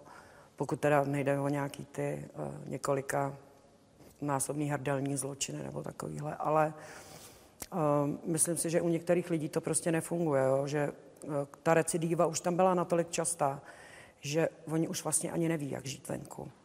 Jo.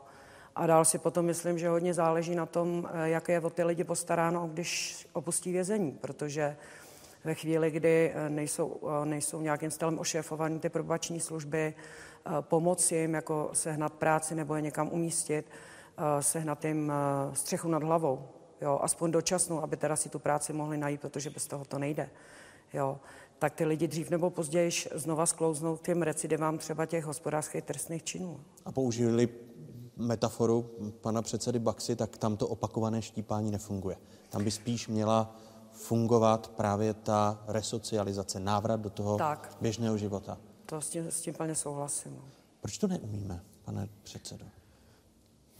Těžko říct, eh, trápí se s tím asi všechny možné systémy eh, trestní spravedlnosti na světě, ale eh, fakt je ten, že se pokouší o jakási řešení. Říká se tomu restaurativní justice. Ta justice čím dál tím víc ukazuje, Eh, ukazuje se, že jenom tou represí, tou stupňováním, zpřísňováním, že to nikam nevede. Že se vrací... Míra toho štípnutí, že ji budeme stále že se přesně zvyšovat, tak, tak nefunguje. Když vás desetkrát za den štípnu, tak už vás to po jedenácté opravdu nebude tolik bolet. A takže se přemýšlí proč. A eh, to je trend, který vlastně eh, samozřejmě v západním světě o něco o dost dříve, ale u nás určitě už někdy od poloviny 90. let začal se nejprve diskutovat na nějaké takové odborné akademické nevládní úrovni a naštěstí poměrně rychle se stal i součástí oficiální trestní politiky. Snad tehdy se začalo něco na tom měnit. Došlo i k institucionalizaci, ke zřízení probační a mediační služby.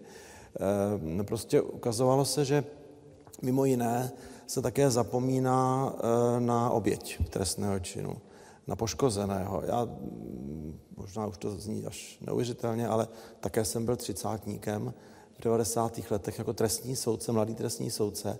Jsem začínal mít zakrátko pocit marnosti, protože pořád přicházeli stejní zákazníci. A veškeré, eh, veškeré řeči při odůvodňování rozsudku, jakože udělal jste něco špatného, už to jistě neuděláte a tak dále, prostě nějak nefungovaly.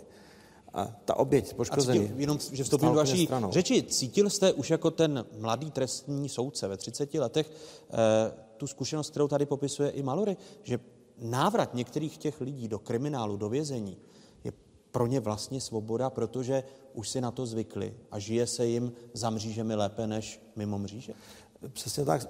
Uvědomme si, že tehdy vlastně řada i normálních lidí, eh, kteří nepáchali žádné trestné činy, si najednou nevěděla, co počít s tou nabitou svobodou, kterou si navíc ani moc nevybojovali, která tak trošku spadla do klína. Lidé nedokázali eh, uspořádat ani běžné věci. Řada lidí prostě mm, šla od debaklu k debaklu v rodinném životě, v pracovním životě, prostě přestávala se orientovat. A v tom pochopitelně to, i, to, i ta dosavadní kriminální populace ještě, ještě více, protože najednou Eh, zjednodušeně se říkalo, každý je svobodný, každý odpovídá sám za sebe, tak se postarej. Není naší eh, věcí, abychom se starali na to, jak se vrátíš z toho kriminálu do běžného života, jak obnovíš vazby eh, rodinné, sociální, pracovní, společenské a další. Proč je to státu a společnosti jedno, Malvery? Tak to je pro mě dost, dost divná otázka, že jo? protože já nejsem ani stát, jsem součást určitý společnosti. Nevím, jestli je sociální to, pracovník? Nevím, jestli je to uh, lhostejností nebo co se třeba sociálních pracovníků týče, jo, tak uh, v dnešní době sociální pracovník není zrovna dvakrát výhra.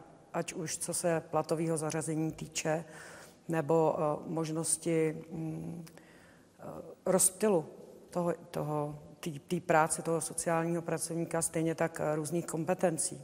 Jo. Další věc je tam, že Eh, těch pracovníků je málo. Jo. Takže vlastně to množství lidí, kteří by potřebovali pomoc, nelze pokrýt a, a pak už teda zbývají uh, humanitární organizace, dobrovolníci, jo, organizace jako je Armáda spásy nebo Naděje. Jo, nebýt těchto organizací, tak uh, by to bylo možná ještě mnohem horší. Ne, možná určitě. Po vzniku samostatné České republiky v roce 1993 evidovali tuzemské věznice 16,5 tisíc osob ve výkonu trestu. Vůbec nejvíc jich bylo v roce 1999, přes 23 tisíc. Loni u nás bylo za mřížemi 19 tisíc vězněných osob.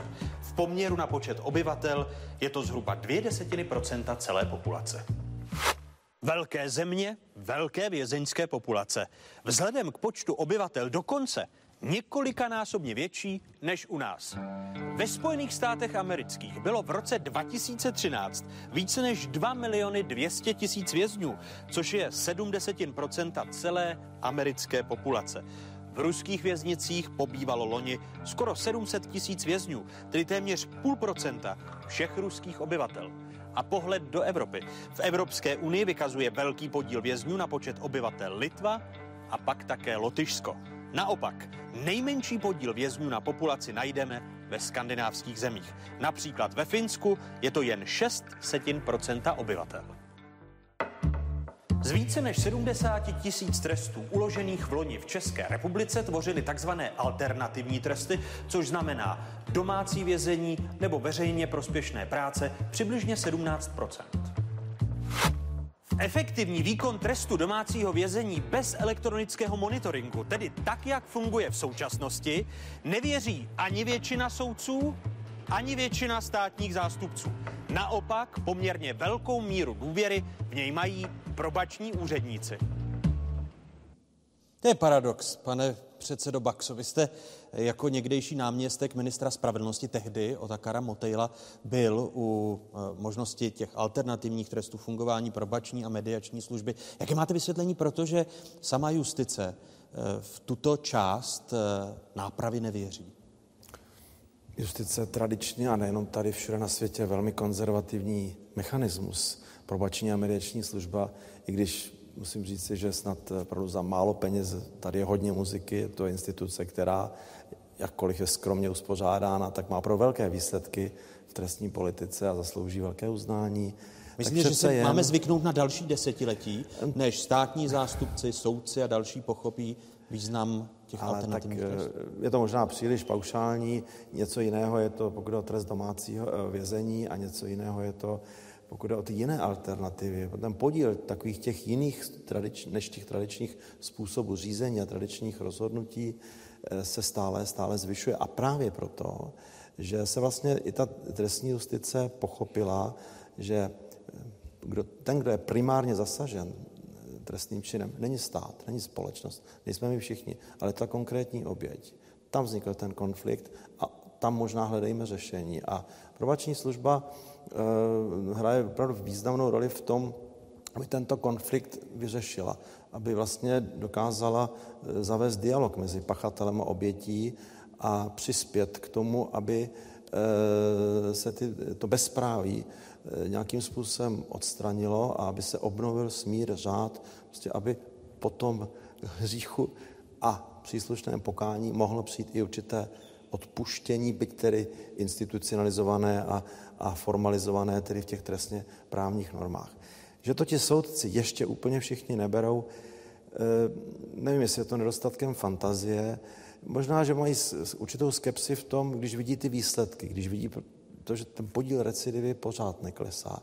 Je to opravdu těžká otázka. Proč, když na jedné straně říkáme, ty věznice jsou přeplněné, je tam dost hrozné prostředí, proč se tam ti lidé v tolika eh, vrací? Eh, Kde, kde je co špatně? Ale těch příčin je samozřejmě, samozřejmě víc. Nicméně tahle cesta by neměla být opuštěna.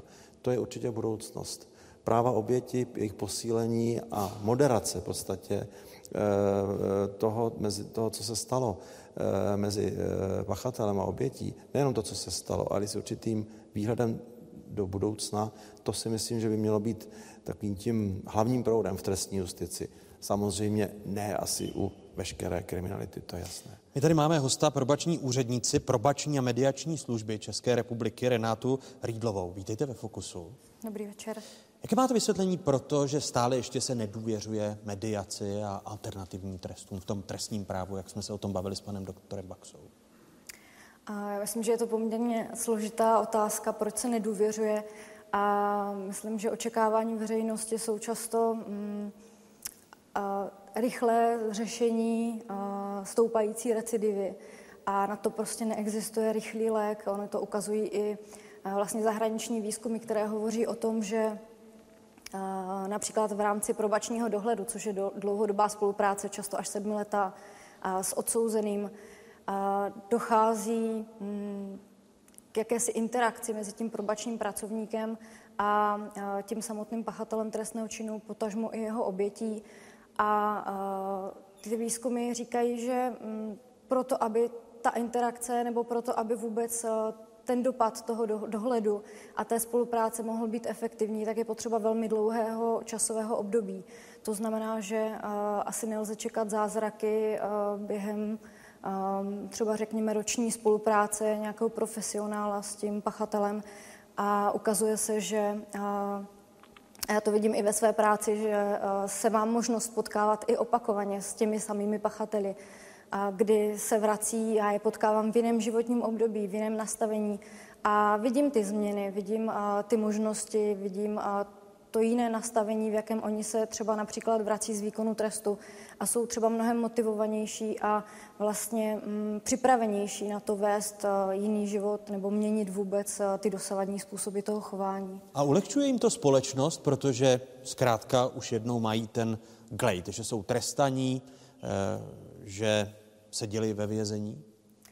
Um, abych úplně netvrdila nebo nepaušalizovala to, že uh, skutečnost, že někdo byl trestaný, tak automaticky dostává jakési, jakousi značku. A samozřejmě ta situace na trhu práce je mnohem obtížnější, je to jakási, jakýsi handicap a toho odsouzeného. Nicméně zase zkušenosti naše ukazují, že kdo opravdu má zájem a je motivován a je aktivní především sám v, té, v řešení té své situace, je odpovědný sám k sobě a, snaží se vůbec jakoby mm, dohlédnout dopady těch trestných činů, tak se mu daří začlenit se do té společnosti dříve či později. V čem především je na to nejtěžší ten návrat do života lidí, kteří eh, způsobili eh, nějaký zločin, eh, mají hřích a vracejí se do života, protože učinili pokání? Já myslím, že nejtěžší je to pro ně samotné, protože, jak už tady bylo řečeno, a to vězení, ono to ve výsledku není zas až tak hrozné, a protože já to vězení chápu jako jakési vákuum, jako, jako místo, kde dostanou pravidelně najíst, mají pravidelný režim, a nikdo zvenku na ně nemůže, ty problémy jsou tak nějak, jakoby, mm, od těch problémů jsou tak nějak odstřižení. A mm, to, jakým způsobem oni si utváří tu realitu a představují tu realitu, že bude za zdmi toho vězení, tak e, je často velmi nereálné a problém pak nastává, a to, to je podle mě to nejtěžší, že um, oni přichází nebo setkávají se po propuštění s obrovským zklamáním, protože ta realita je pro ně najednou něco, co absolutně nečekali. Oni si malují na růžovo, že je všichni přivítají, budou rádi, že jsou venku, dají jim práci, automaticky budou mít peníze, bydlení a tak všechno. A ono to tak pak není. A není to tak řadu měsíců. A, a může to být ten hla, ta hlavní příčina recidivy? Že zkrátka eh, mm. lidi propustíme z vězení a do roka, do dvou eh, se do vězení zhruba třetina. V některých případech se uvádí až polovina vězňů vrací? A může to být jeden z faktorů, ta jejich možná nepřipravenost a, a mm, taková jako neochota na některé věci čekat, neochota snažit se vytrvat v tom svém snažení, protože chtějí ty věci třeba hned a oni hned nejsou a, a to poměrně dost demotivuje v rámci toho snažení, takže může to být jeden jedna z příčin, ale jich celá řada určitě dalších. Když jsem Malory viděl váš příběh zpracovaný Helnou Třeštíkovou, tak e, to byl asi i váš případ toho návratu, zachování se státu a, a okolí. No, ono um, nezáleží to uh, tak úplně jenom na státu, ono to taky záleží na tom, že uh, v tom vězení, i když člověk dostává dopisy, má nějakou tu komunikaci s venkem, tak v těch dopisech se často slibuje strašná spousta věcí. Jo? Jak se říká, mezi vězni papír snese všechno. A když potom člověk vyjde ven a najednou selže rodina, jo? po případě jeho partner, do toho právě tahle ta nejistota, jo? tak člověk je z toho vězení tak, tak mimo, mimo realitu, že se začne, že se začne říkat, no tak jako já se jako blbec snažím a prostě Jo, a všichni mi zase zházejí klacky pod nohy a teď přijde na ten úřad a tam to taky nejde, jo, zrovna jak by mělo jít, jo. Takže on to pomalu ale jistě začne vzdávat, jo. Protože opravdu v tom vězení má člověk čas přemýšlet, jo. Nejen si malovat růžové zámky, ale prostě přemýšlet nad různýma variantama, co může venku být, jo. Ale tu nejhorší nikdy nevidí, jo. A možná proto se z toho vězení tak strašně špatně odchází, protože ten strach z toho venku, jo? že by se mohla splnit ta nejšilnější varianta, která se mu v tom vězení honí v hlavě. Jo? tak ten strach ten dokáže člověka opravdu ochromit. Jo? Já, já sama jsem seděla za branou věznice v Pardubicích dvě hodiny prostě a nevěděla jsem kudy kam. Pane doktore, ano. Jestli dovolíte poznámku, připomeň, připomeňme si, že společně, společnost obecně je velmi nastavená represivně, na trestání, s výjimkou situací, kde se jedná o někoho jim blízkého. Obecně se řík, soudí, že soudy ukládají mírné tresty. Prostě společnost by chtěla, aby byly přísné tresty, aby vězení připomínalo prostě nějaké ty středověké mučírny a podobně. To znamená, i když tady budeme mít institucionalizovanou spravedlnost v podobě justice, posléze vězeňské služby, probační služby, nakonec to, jestli bude fungovat eh, ten návrat, bude záležet zase na té společnosti. Jestli tedy eh, bude tu kriminalitu a její aktéry chtít eh, vytěsnit, vyobcovat, říká se vyobcovat, že? Z té obce, z té komunity, anebo jestli je přijme. I když bude mít ten odsouzený, který se vrací hodně vůle, hodně dobré vůle, hodně energie, i když mu pomůžou instituce, tak nakonec to bude vždycky záležet na tom šéfovi nějaké firmy, který řekne, a já to s váma zkusím. Přestože vím, no možná právě protože vím, a že prostě vím, že máte dostat druhou šanci nebo i třetí šanci. Eh, protože hřešit je lidské, kdo z nás nehřešil a odpouštění přichází tedy po odpovědnosti, po potrestání, vaše pokání, vaše dobrá vůle, vaše snaha, tak zase je naší povinností tu ruku vám podat. Ale zase ruku na srdce, kdo je na tohle všechno připraven. S tím, tím eh, souhlasím naší společností vlá, jako hodně vládnou předsudky. Jo, i když si to málo kdo přizná, tak eh, ty předsudky v sobě má. Jo, ať už je to, eh, co se týče Bacha kriminální, Bacha bejvalej feťák, jo, Bacha nepřizpůsobivý. Jo. Opravdu ty předsudky tady jsou a ovlivňují spoustu lidí. Což podle vás zásadně brání i eh, návratu těch lidí tak. do běžného života. Je tady ta hluboká propast mezi jedním světem a eh, společností, většinou společností na straně. Je, rozhodně. Není, pane doktore, protože vy jste, když to řeknu, součástí justičního establishmentu dlouhá léta, není ten paradox i e, právě ti, kteří vedou tento stát, že si na straně jedné neuvědomují, že ta trestní politika funguje tak, že z vězení často propouštíme lidi v polovině trestu. Na straně druhé neumíme je začlenit do běžného života, takže se nám tak často vracejí do věznic a že si to neuvědomují odpovědní této země? To by bylo na týdenní konferenci. O kontinuitě, o, o tom, že trestní No, politik... by aspoň nějaká byla, protože když se člověk podívá do statistik právě vězeňské služby, podmínečně propuštěných, v jakých věznicích jsou propuštěny, což znamená, že se jim o polovinu, zhruba o polovinu sníží trest. A pak se do té věznice třetinově přibližně vracejí. No, Právě, já přesto, že víte, že už se léta jako trestní soudce neživím, tak mám pořád takovou tu uchylku, že si zajímám se o trestní politiku a vidím právě, eh, vidím takové to ode zdi ke zdi. Eh, jednou potřebujeme zpřísňovat trestní represi, pak zjistíme, že máme plné věznice, tak zase řešíme nějaké rychlé propouštění a uvědomme si, že měníme pravidla, eh, která pak používají soudci a od nich chceme, aby i oni byli takovou tou stejnou korouhvičkou, jako je zákonodárce, jako je vláda, jako je parlament, jednou tak, po druhé tak. A když to ti soudci nedělají a jsou v nějaké setrvačnosti, v nějakém prostě konzervativním založení, tak se říká, a soudci nepochopili naše prostě nové směry a nové, nové zítřky. Takže tohle, tohle je opravdu dlouhodobý problém ale dokud nebude kontinuálně řešen, bez ohledu na nějaké momentální prostě politické eh, efekty, tak, tak myslím si, že ne, ne, nebude mít ten, ten obrat, eh, který bychom si asi, asi představovali. To znamená to dávání těch druhých šancí a menší podíl recidivy a začlenění zpátky, zpátky do společnosti. Předseda Nejvyššího správního soudu Josef Baxa a Malory alias Miroslava Nerudová, hlavní postava stejnojmeného dokumentu Heleny Třeštíkové. Proto chvíli vám děkuji. Je spravedlnost a právo pro všechny, nebo jen pro ty, co mají na advokáta? Pokud možno toho nejadvokáta, který vyhrává soudní spory. Rodinné záležitosti jako rozvody a soudy o děti, ale v posledních letech hlavně exekuce a odlužení řeší lidé v Česku čím dál častěji své pomocí. Proč? Protože zkrátka nemají na advokáty peníze. Kvalitní právní pomoc zdarma je dostupná jen málo a klientů je příliš mnoho. Se žádostí o radu navíc mnozí dlouho váhají. Za své problémy se totiž stydí. Jako Anna z jedné valašské obce, kam se teď podíváme.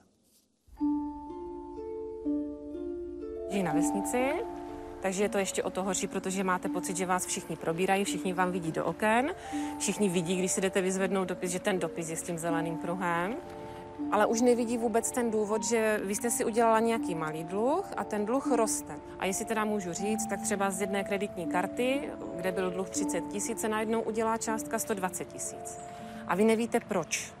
Ono svého času to bylo heslo i různých nebankovních institucí, které půjčují půjčky, které říkají, že ne, na nikom se nevydělává tak dobře, jako na těch lidech, kteří nemají peníze.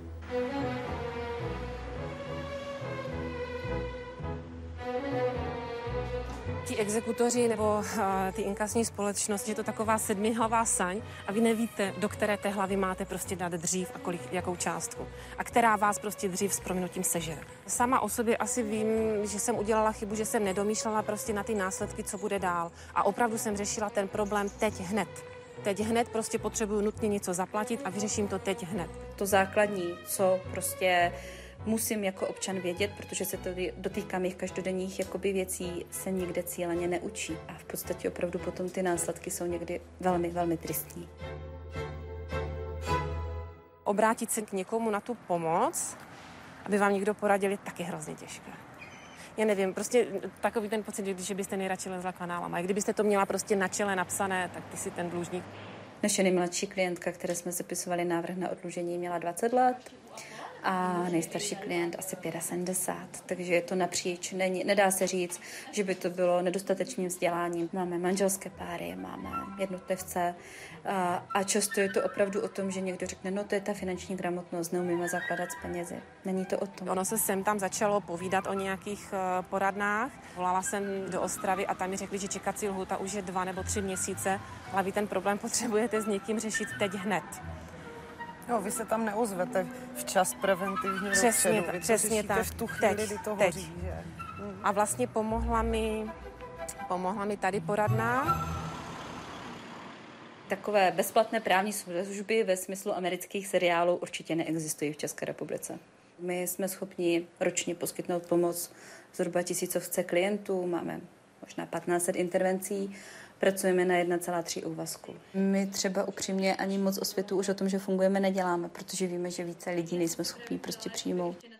Vy to potřebujete slyšet, že prostě a že někdo konečně na vaší straně, že to nejsou jenom všichni ti věřitelé, všichni ti prostě, kteří po vás něco chcou a najednou je někdo, který vám řekne, prostě to zvládne. Princip odlužení je ten, že to řeší lidé, kteří nemají peníze a nezvládají své dluhy splácet. Tudíž když nemají peníze, měla by ta pomoc být nabídnuta zdarma. Myslím si, že teď to insolvenční řízení prostě je pro mě taková ta... Prostě se nadechnu a bude klid. Prostě jsem platila možná přes 20 určitě. A teď, pokud prostě to všechno dobře dopadne, tak bych mohla platit 3,5 tisíce. Pokud teď žijete s ničím, tak najednou získáte jenom. Získáte to minimum prostě, které vám zůstane, to do teďka nemáte. Uh-huh. Protože teď všechny peníze jdou pryč.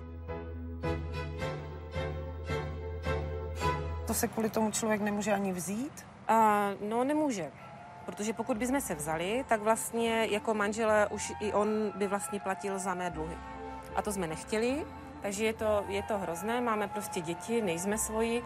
Tak teďka, když budete vlastně ta bankrotářka, teda, Ano. tak se můžete vdát. Já doufám, že to tak bude. A kdy je to datum, ke- na které teďka čekáte, aby se to stalo, ta úleva? Je to 23. října. Takže ještě, pokud to nebudu mít v ruce, tak tomu nebudu věřit.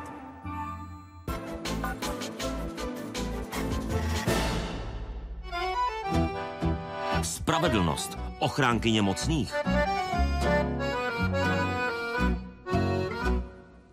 A v té souvislosti mě napadá jedna metafora, protože o justici se říká, že je jako pavučina, že malá muška v ní uvízne, ale eh, velký hmyz ji může prorazit. Je to pravdivá metafora, pane předsedo Baxo? Není. To se neříká justici, ale o právu. A právo a justice to není to tež. A myslíte, že to o právu platí, ale o justici ne? Ne, e, ta metafora jistě má svůj nějaký racionální základ, určitě vyjadřuje mnoho zkušeností lidí, kteří buď prorazili, nebo naopak uvízli. Ale to neznamená, že se na to má rezignovat, že se má říct, takhle to je a jinak to být nemůže. I ta protažená síť se musí znovu utkat a jde o to, aby, aby byla tak silná, aby i ti velcí brouci prostě byli chyceni. Ono otázkou třeba je, jestli právě to formální právo nebo pozitivní právo nespůsobuje to, že se přiblížilo to právo k justici tak, že to platí i pro justici, i pro právo, že velký hmyz ji prorazí a, a broučci v ní uvíznou.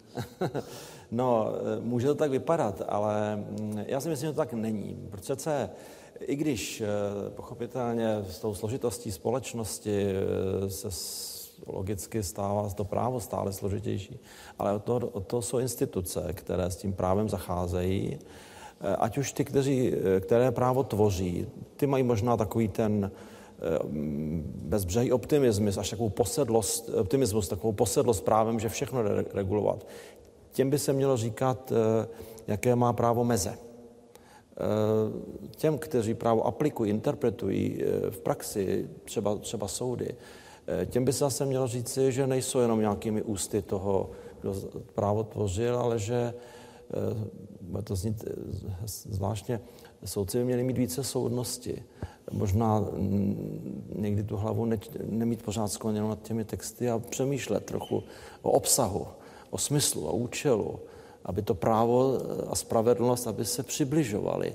No, mimochodem, eh, v jiných jazycích právo, spravedlnost, právo, justice, eh, to jsou skoro velmi podobné výrazy. Recht, gerechtigkeit, justice, ne, přece to jsou věci, které vyjadřují eh, to, že by ty věci měly k sobě spíš se přibližovat, než od sebe vzdalovat. Eh, Jsou u sebe blízko eh, Josefy Mareši, když eh, jsem se bavil s některými kriminalisty, tak ti říkají, jak obtížné to pro vás jako pro policii je dokázat ten zločin, protože eh, je to někdy souboj různých posudků.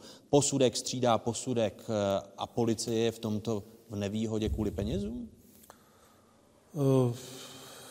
Je to pravda, ale tohleto spíš, tyhle ty problémy se znaleckými posudky je spíš asi problém soudů, než eh, nás jako vyšetřovatelů nebo policistů, protože my přibereme znalce podle zákona, ten nám dá znalecký posudek a je A pravda, že... opak rozcupují. Je pravda, že teď se opravdu množí ty znalecké posudky obhajoby, které jsou někdy až diametrálně odlišné od těch posudků, které, které teda dala vlastně ta žalující strana, i když je to na stejných výsledcích. A teď bych zase eh, si vzpomenul na pana doktora Hubálka, který řekl, že ta, ale ta nová doba nám nepřinesla pouze nájemné vrahy, ale i nájemné znalce. Tak špatné to je? V zkušenosti? případech, no. Eh, Pane profesore Nakonečný, eh, myslíte, že spravedlnost eh, v Česku není jenom ochránkyní mocných, ale i bezmocných? No, já mám vůči spravedlnosti v České republice dosti značné výhrady. Jestliže jedním z, s jedno, jedním z takovým, bych řekl, oporou demokracie, nebo přímo principem, je rovnost lidí před zákonem, tak ve státě, který je prorostlý korupcí, od zdola až nahoru, kde prostě ty soudy ignorují závažné případy, nevyšetřují, zametá se to pod koberec, nejsou, pod koberec, nejsou schopni vyšetřit. Takže to budí přímo masové pocity nespravedlnosti u lidí a že to, je, že to je hrozně nebezpečný. Protože to nahrává prostě tendencím k tomu, aby prostě ta demokracie, která nefunguje, nebo která podle představ mnoha lidí je pouze předstírána, aby byla nahrazena něčím jiným. A co kdyby vám někdo rozmlouval, že v tak a že se najde mnoho lidí, kteří by vám to chtěli rozmlouvat, že v tak skorumpované zemi nežijeme a že to jsou jen novináři a my, novináři, kteří způsobujeme a vytvořili jsme obraz tak skorumpované země. Tak bych mu to nevěřil a velmi, velmi ostře bych s ním polemizoval. Jakými argumenty? No fakty. Konkrétní příklady, prostě, který byly, kde ty rozsudky byly pobuřující, kde dokonce se dostali do rozporu nej, nejvyšší soud, myslím, s ústavním soudem, jo? v případě těch tří poslanců ODS, kterým se stát omluvil a vyplatili jim prostě. Jo? Podle mě to byl, to byl politický kšeft.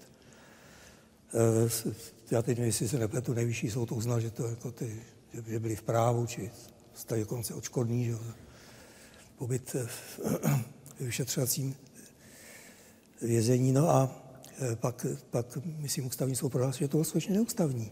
A to je na to, aby tady Dana Němcová zakládala výbor proti obraně spravedlivě stíhaných. Chce se mi říci v parafrázi, žijeme v tak skorumpované zemi?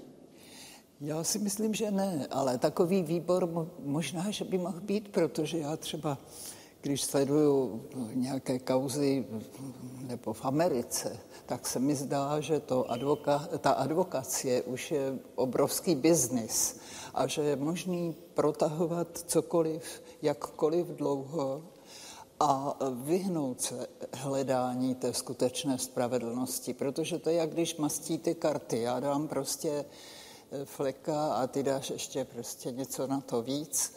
A mm, trest nebo nahlédnutí eh, viny eh, má být co nejstručnější, co nejaktuálnější.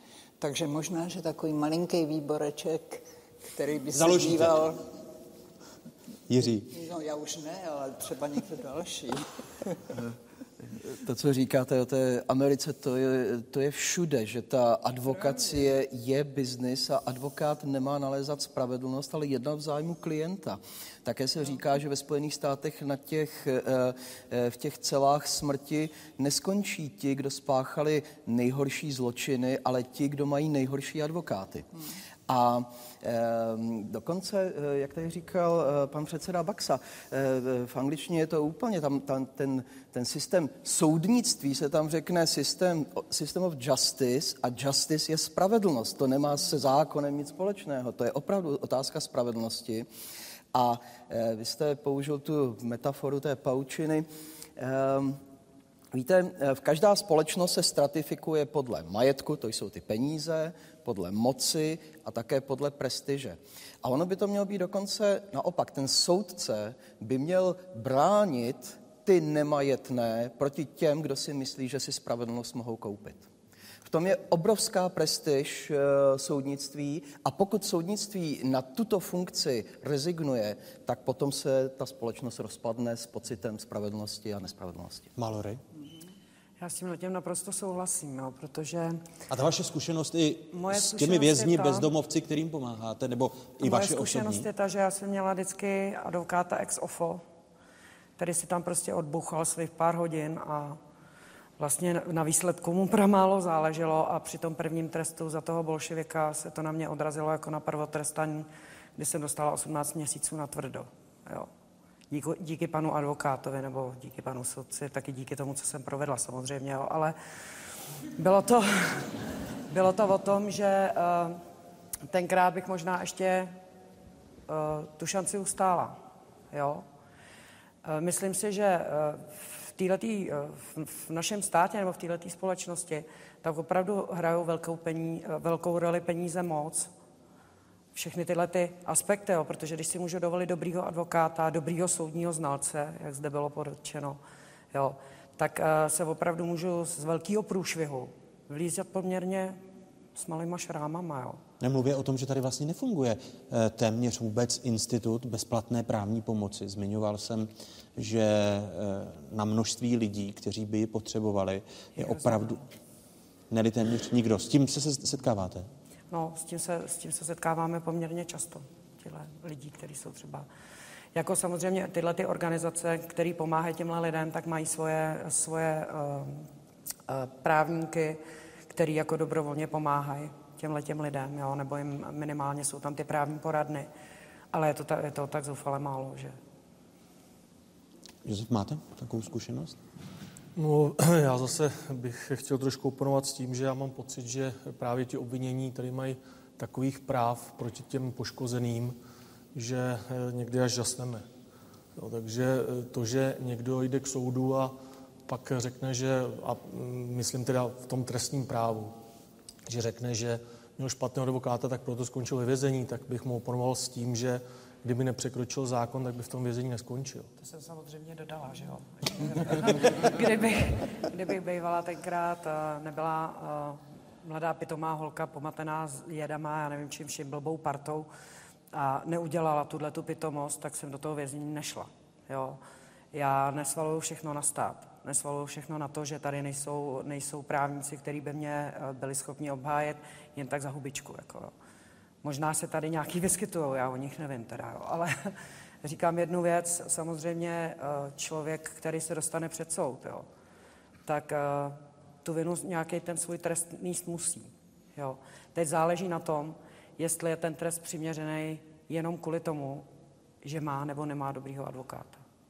Pane profesor, co by mohlo změnit ten neblahý stav, když mluvíte o skorumpované společnosti, nebo i o společnosti, kde v rámci toho systému justice, práva, peníze hrají zásadní roli? No, já se domnívám, že už je to tak zabetonovaný, že to nemůže změnit nic. To je hezký konec tedy. Věru. Bohužel. Eh, máme být tak skeptičtí, pane předsedo? Ne, ne, já si myslím, že určitě ne. Já rozumím panu profesorovi, protože vlastně eh, jaký je výkon spravedlnosti, dneska většina lidí eh, se orientuje v podstatě tím, co média zprostředkují. Málo kdo, přestože spravedlnost je věc veřejná, veřejnost nebo běžní lidé jako nechodí, neklepají na dveře jednacích síní a ne, nechodí se dívat, jak, to, jak se teda vykonává spravedlnost. Oni dostávají zprostředkované, zjednodušené, zkratkovité mediální zprávy. To je konstatování, to není nějaká laciná kritika. Takhle přece i jako, my jako adresáti všech možných zpráv také chceme tu zkratku, eh, protože těch zpráv je tolik, že bychom se v nich jinak eh, informací, bychom se v nich utopili. A ovšem, eh, pak třeba pokud o ty advokáty, soudní proces je také show. Eh, oni se pohybují na trhu, oni, některý z nich jsou známí showmeni, nebudeme jistě jmenovat, ale určitě si na některé z nich vzpomeneme.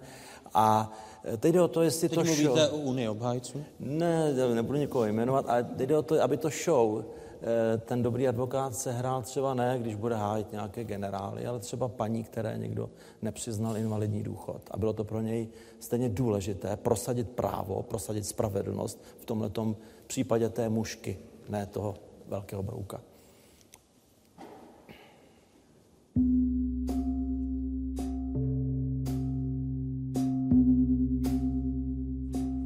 Trestní řízení v České republice trvá v průměru půl roku. Podobně dlouhé je i řízení opatrovnické. Civilní řízení bývají delší, v průměru trvají déle než rok. Ve srovnání s evropskými zeměmi si Česká republika s těmito lhůtami nestojí špatně. Statistiky průměrných nákladů na soudní řízení Ministerstvo spravedlnosti teprve chystá. Každopádně na bezplatnou právní pomoc vynakládá Česká republika v průměru 2 eura na jednoho obyvatele. Pro srovnání, v Evropské unii jsme na 15. místě. 29 euro dávají nizozemci, méně než 1 euro pak dávají lidé na Maltě. Optikou evropského srovnání má Česká republika i dostatek soudců, konkrétně 29 na 100 tisíc obyvatel. To nás v Evropě řadí na šesté místo. Podívejme se na evropské země a zmiňme extrémy. Slovinsko 46 soudců na 100 tisíc obyvatel. Takové Irsko má jen 3 soudce na 100 tisíc obyvatel. Naopak počty advokátů jsou u nás relativně nízké. 100 na 100 tisíc obyvatel. Takové Lucembursko má čtyřikrát víc advokátů na 100 tisíc obyvatel než Česká republika. A ve Finsku stačí 35 advokátů na 100 tisíc obyvatel. Podíl právních služeb na hrubém domácím produktu České republiky byl v uplynulých letech poměrně stabilní. Činil necelého půl procenta. Uzavíráme knihu o čtyřech dějstvích, tedy knihu, která má název, který jsme si vypůjčili od ruského klasika. Zločin a trest. Jiří Přibáň dal tu knížku přečíst své dceři, protože chce studovat právo. Co z toho ze zločinu a trestu Dostojevského není přenositelné do dnešní doby? Já myslím, že ta kniha je naopak eh, přenositelná velmi dobře. A když se podíváte například na filmy Woodyho Elena z poslední doby, Iracionální muž, šlo to letos v létě, tak to je přeci variace na Dostojevského téma e, zločinu a trestu a poučení z toho, že každá, žádná vražda není ospravedlnitelná a každá vražda může plodit jenom další vraždu. E, to je velké téma, že nejen Woodyho Elena, ale e, světové literatury, umění, morální filozofie a e, jestli je z toho nějaké poučení, takže právo nelze oddělit úplně od e, spravedlnosti, protože se to vždy bude prolínat, ale oni ani od etických kategorií, e, jako je dobro, zlo a dokonce metafyzických kategorií, jako je vina, a trest. A zajímavé bylo, že my, my žijeme ve společnosti, která je zahlcená obrazy, ale když řekneme svědomí, tak vždycky skončíme u toho, že je to hlas, že musíme naslouchat vlastnímu svědomí, tedy něčemu, co je naší součástí, ale současně nás přesahuje. Ono k trestu patří vězení, o kterém jsme se v průběhu dnešního fokusu bavili. Vězení a jeho moderní podoba architektonicky znamená panoptikon. Stačí si rozpomenout, jak vypadá plzeňská borská věznice. Z jednoho místa mohou bachaři sledovat uvězněné. Je to i obraz postmoderní společnosti? Platí eh, na dnešní dobu, že žijeme v panoptikonu, že pár lidí sleduje ty trestané ve vězení? Ne, ono se to změnilo. Ono panoptikon jako takové nefunguje, protože už to není pár, ale my sami sebe sledujeme navzájem, ztratili jsme soukromí a disciplinujeme se skrze eh, nejrozmanitější sociální sítě. Ale to, co vy říkáte, to je e, e, strašně důležitá skutečnost, kterou si málo kdo uvědomuje. Vězení a je, a nebo to od, ten trest odnětí e, svobody je vlastně úplně moderní forma trestání, kdy eh, Jeremy Bentham přichází s tím panoptikonem, kdy eh, už nejde o to strestat pachatele, ale docílit toho, aby se změnil uvnitř. Jde nám o tu transformaci myslí a srdcí, to je vlastně původní funkce toho panoptikonu, toho protože vězení. Je sledován. Protože je sledován a musí 24 hodin neustále tedy uh, se kát a, uh, za své uh, činy a změnit své chování. To je ta sociál, moc sociální normy uh, tady určuje míru toho uh, trestu a efektivitu. Ale zajímavé je, že od okamžiku, kdy moderní společnost převzala vězení jako všeobecnou formu trestání, tak všichni, kdo se jim zabývají, tak říkají, vězení nefunguje. Výsledkem vězení je recidiva a e, vězení nevede člověka ke spořádanosti, ale naopak je to taková škola zločinu. Proto, že ona moderní společnost převzala logiku panoptikonu a e, převzala především představu, že člověka e, lze změnit na základě dohledu, že tresta, e, dohled a trestání změní nitro moderního člověka. A ono se to tak neděje. Když jsem v úvodu dnešního fokusu mluvil o tom, že právo a právní systém má zaručovat stabilitu ve společnosti, tak jste optimistou, že je právě stabilita společnosti i v době postmoderny, eh, která zrelativizovala téměř všechno, že je stabilní? Já si myslím, že znakem postmoderny je právě to, že eh, společnost není stabilní, ale otázka je, jestli se ta společnost dokáže vyvíjet a eh, poučit ze svých vlastních krizí a nestabilit. A mm, eh, já nechci se tady přidávat k těm skeptickým hlasům, ale eh, já si nejsem jistý, jestli současná společnost dokáže vyřešit své vlastní krize a už vůbec si nejsem jistý, jestli, eh, že k tomu dokáže přispět právo. Tady bych byl skeptik, ale zase každá krize je určitá naděje. Jiří Přibáň, Dana Němcová, Milan Nakonečný, Josef Mareš, Malory a Josef Baxa. Byli skvělými hosty šestého vydání měsíčníku Fokus. Děkuji vám tímto a těším se, že se brzy uvidíme. Děkuji. Děkuji i skvělému publiku, kterým byli studenti právnické fakulty Masarykovy univerzity v Brně, zaměstnanci eh, Nejvyššího správního soudu v Brně i studenti tří brněnských gymnází. Díky a těším se příště na shledanou.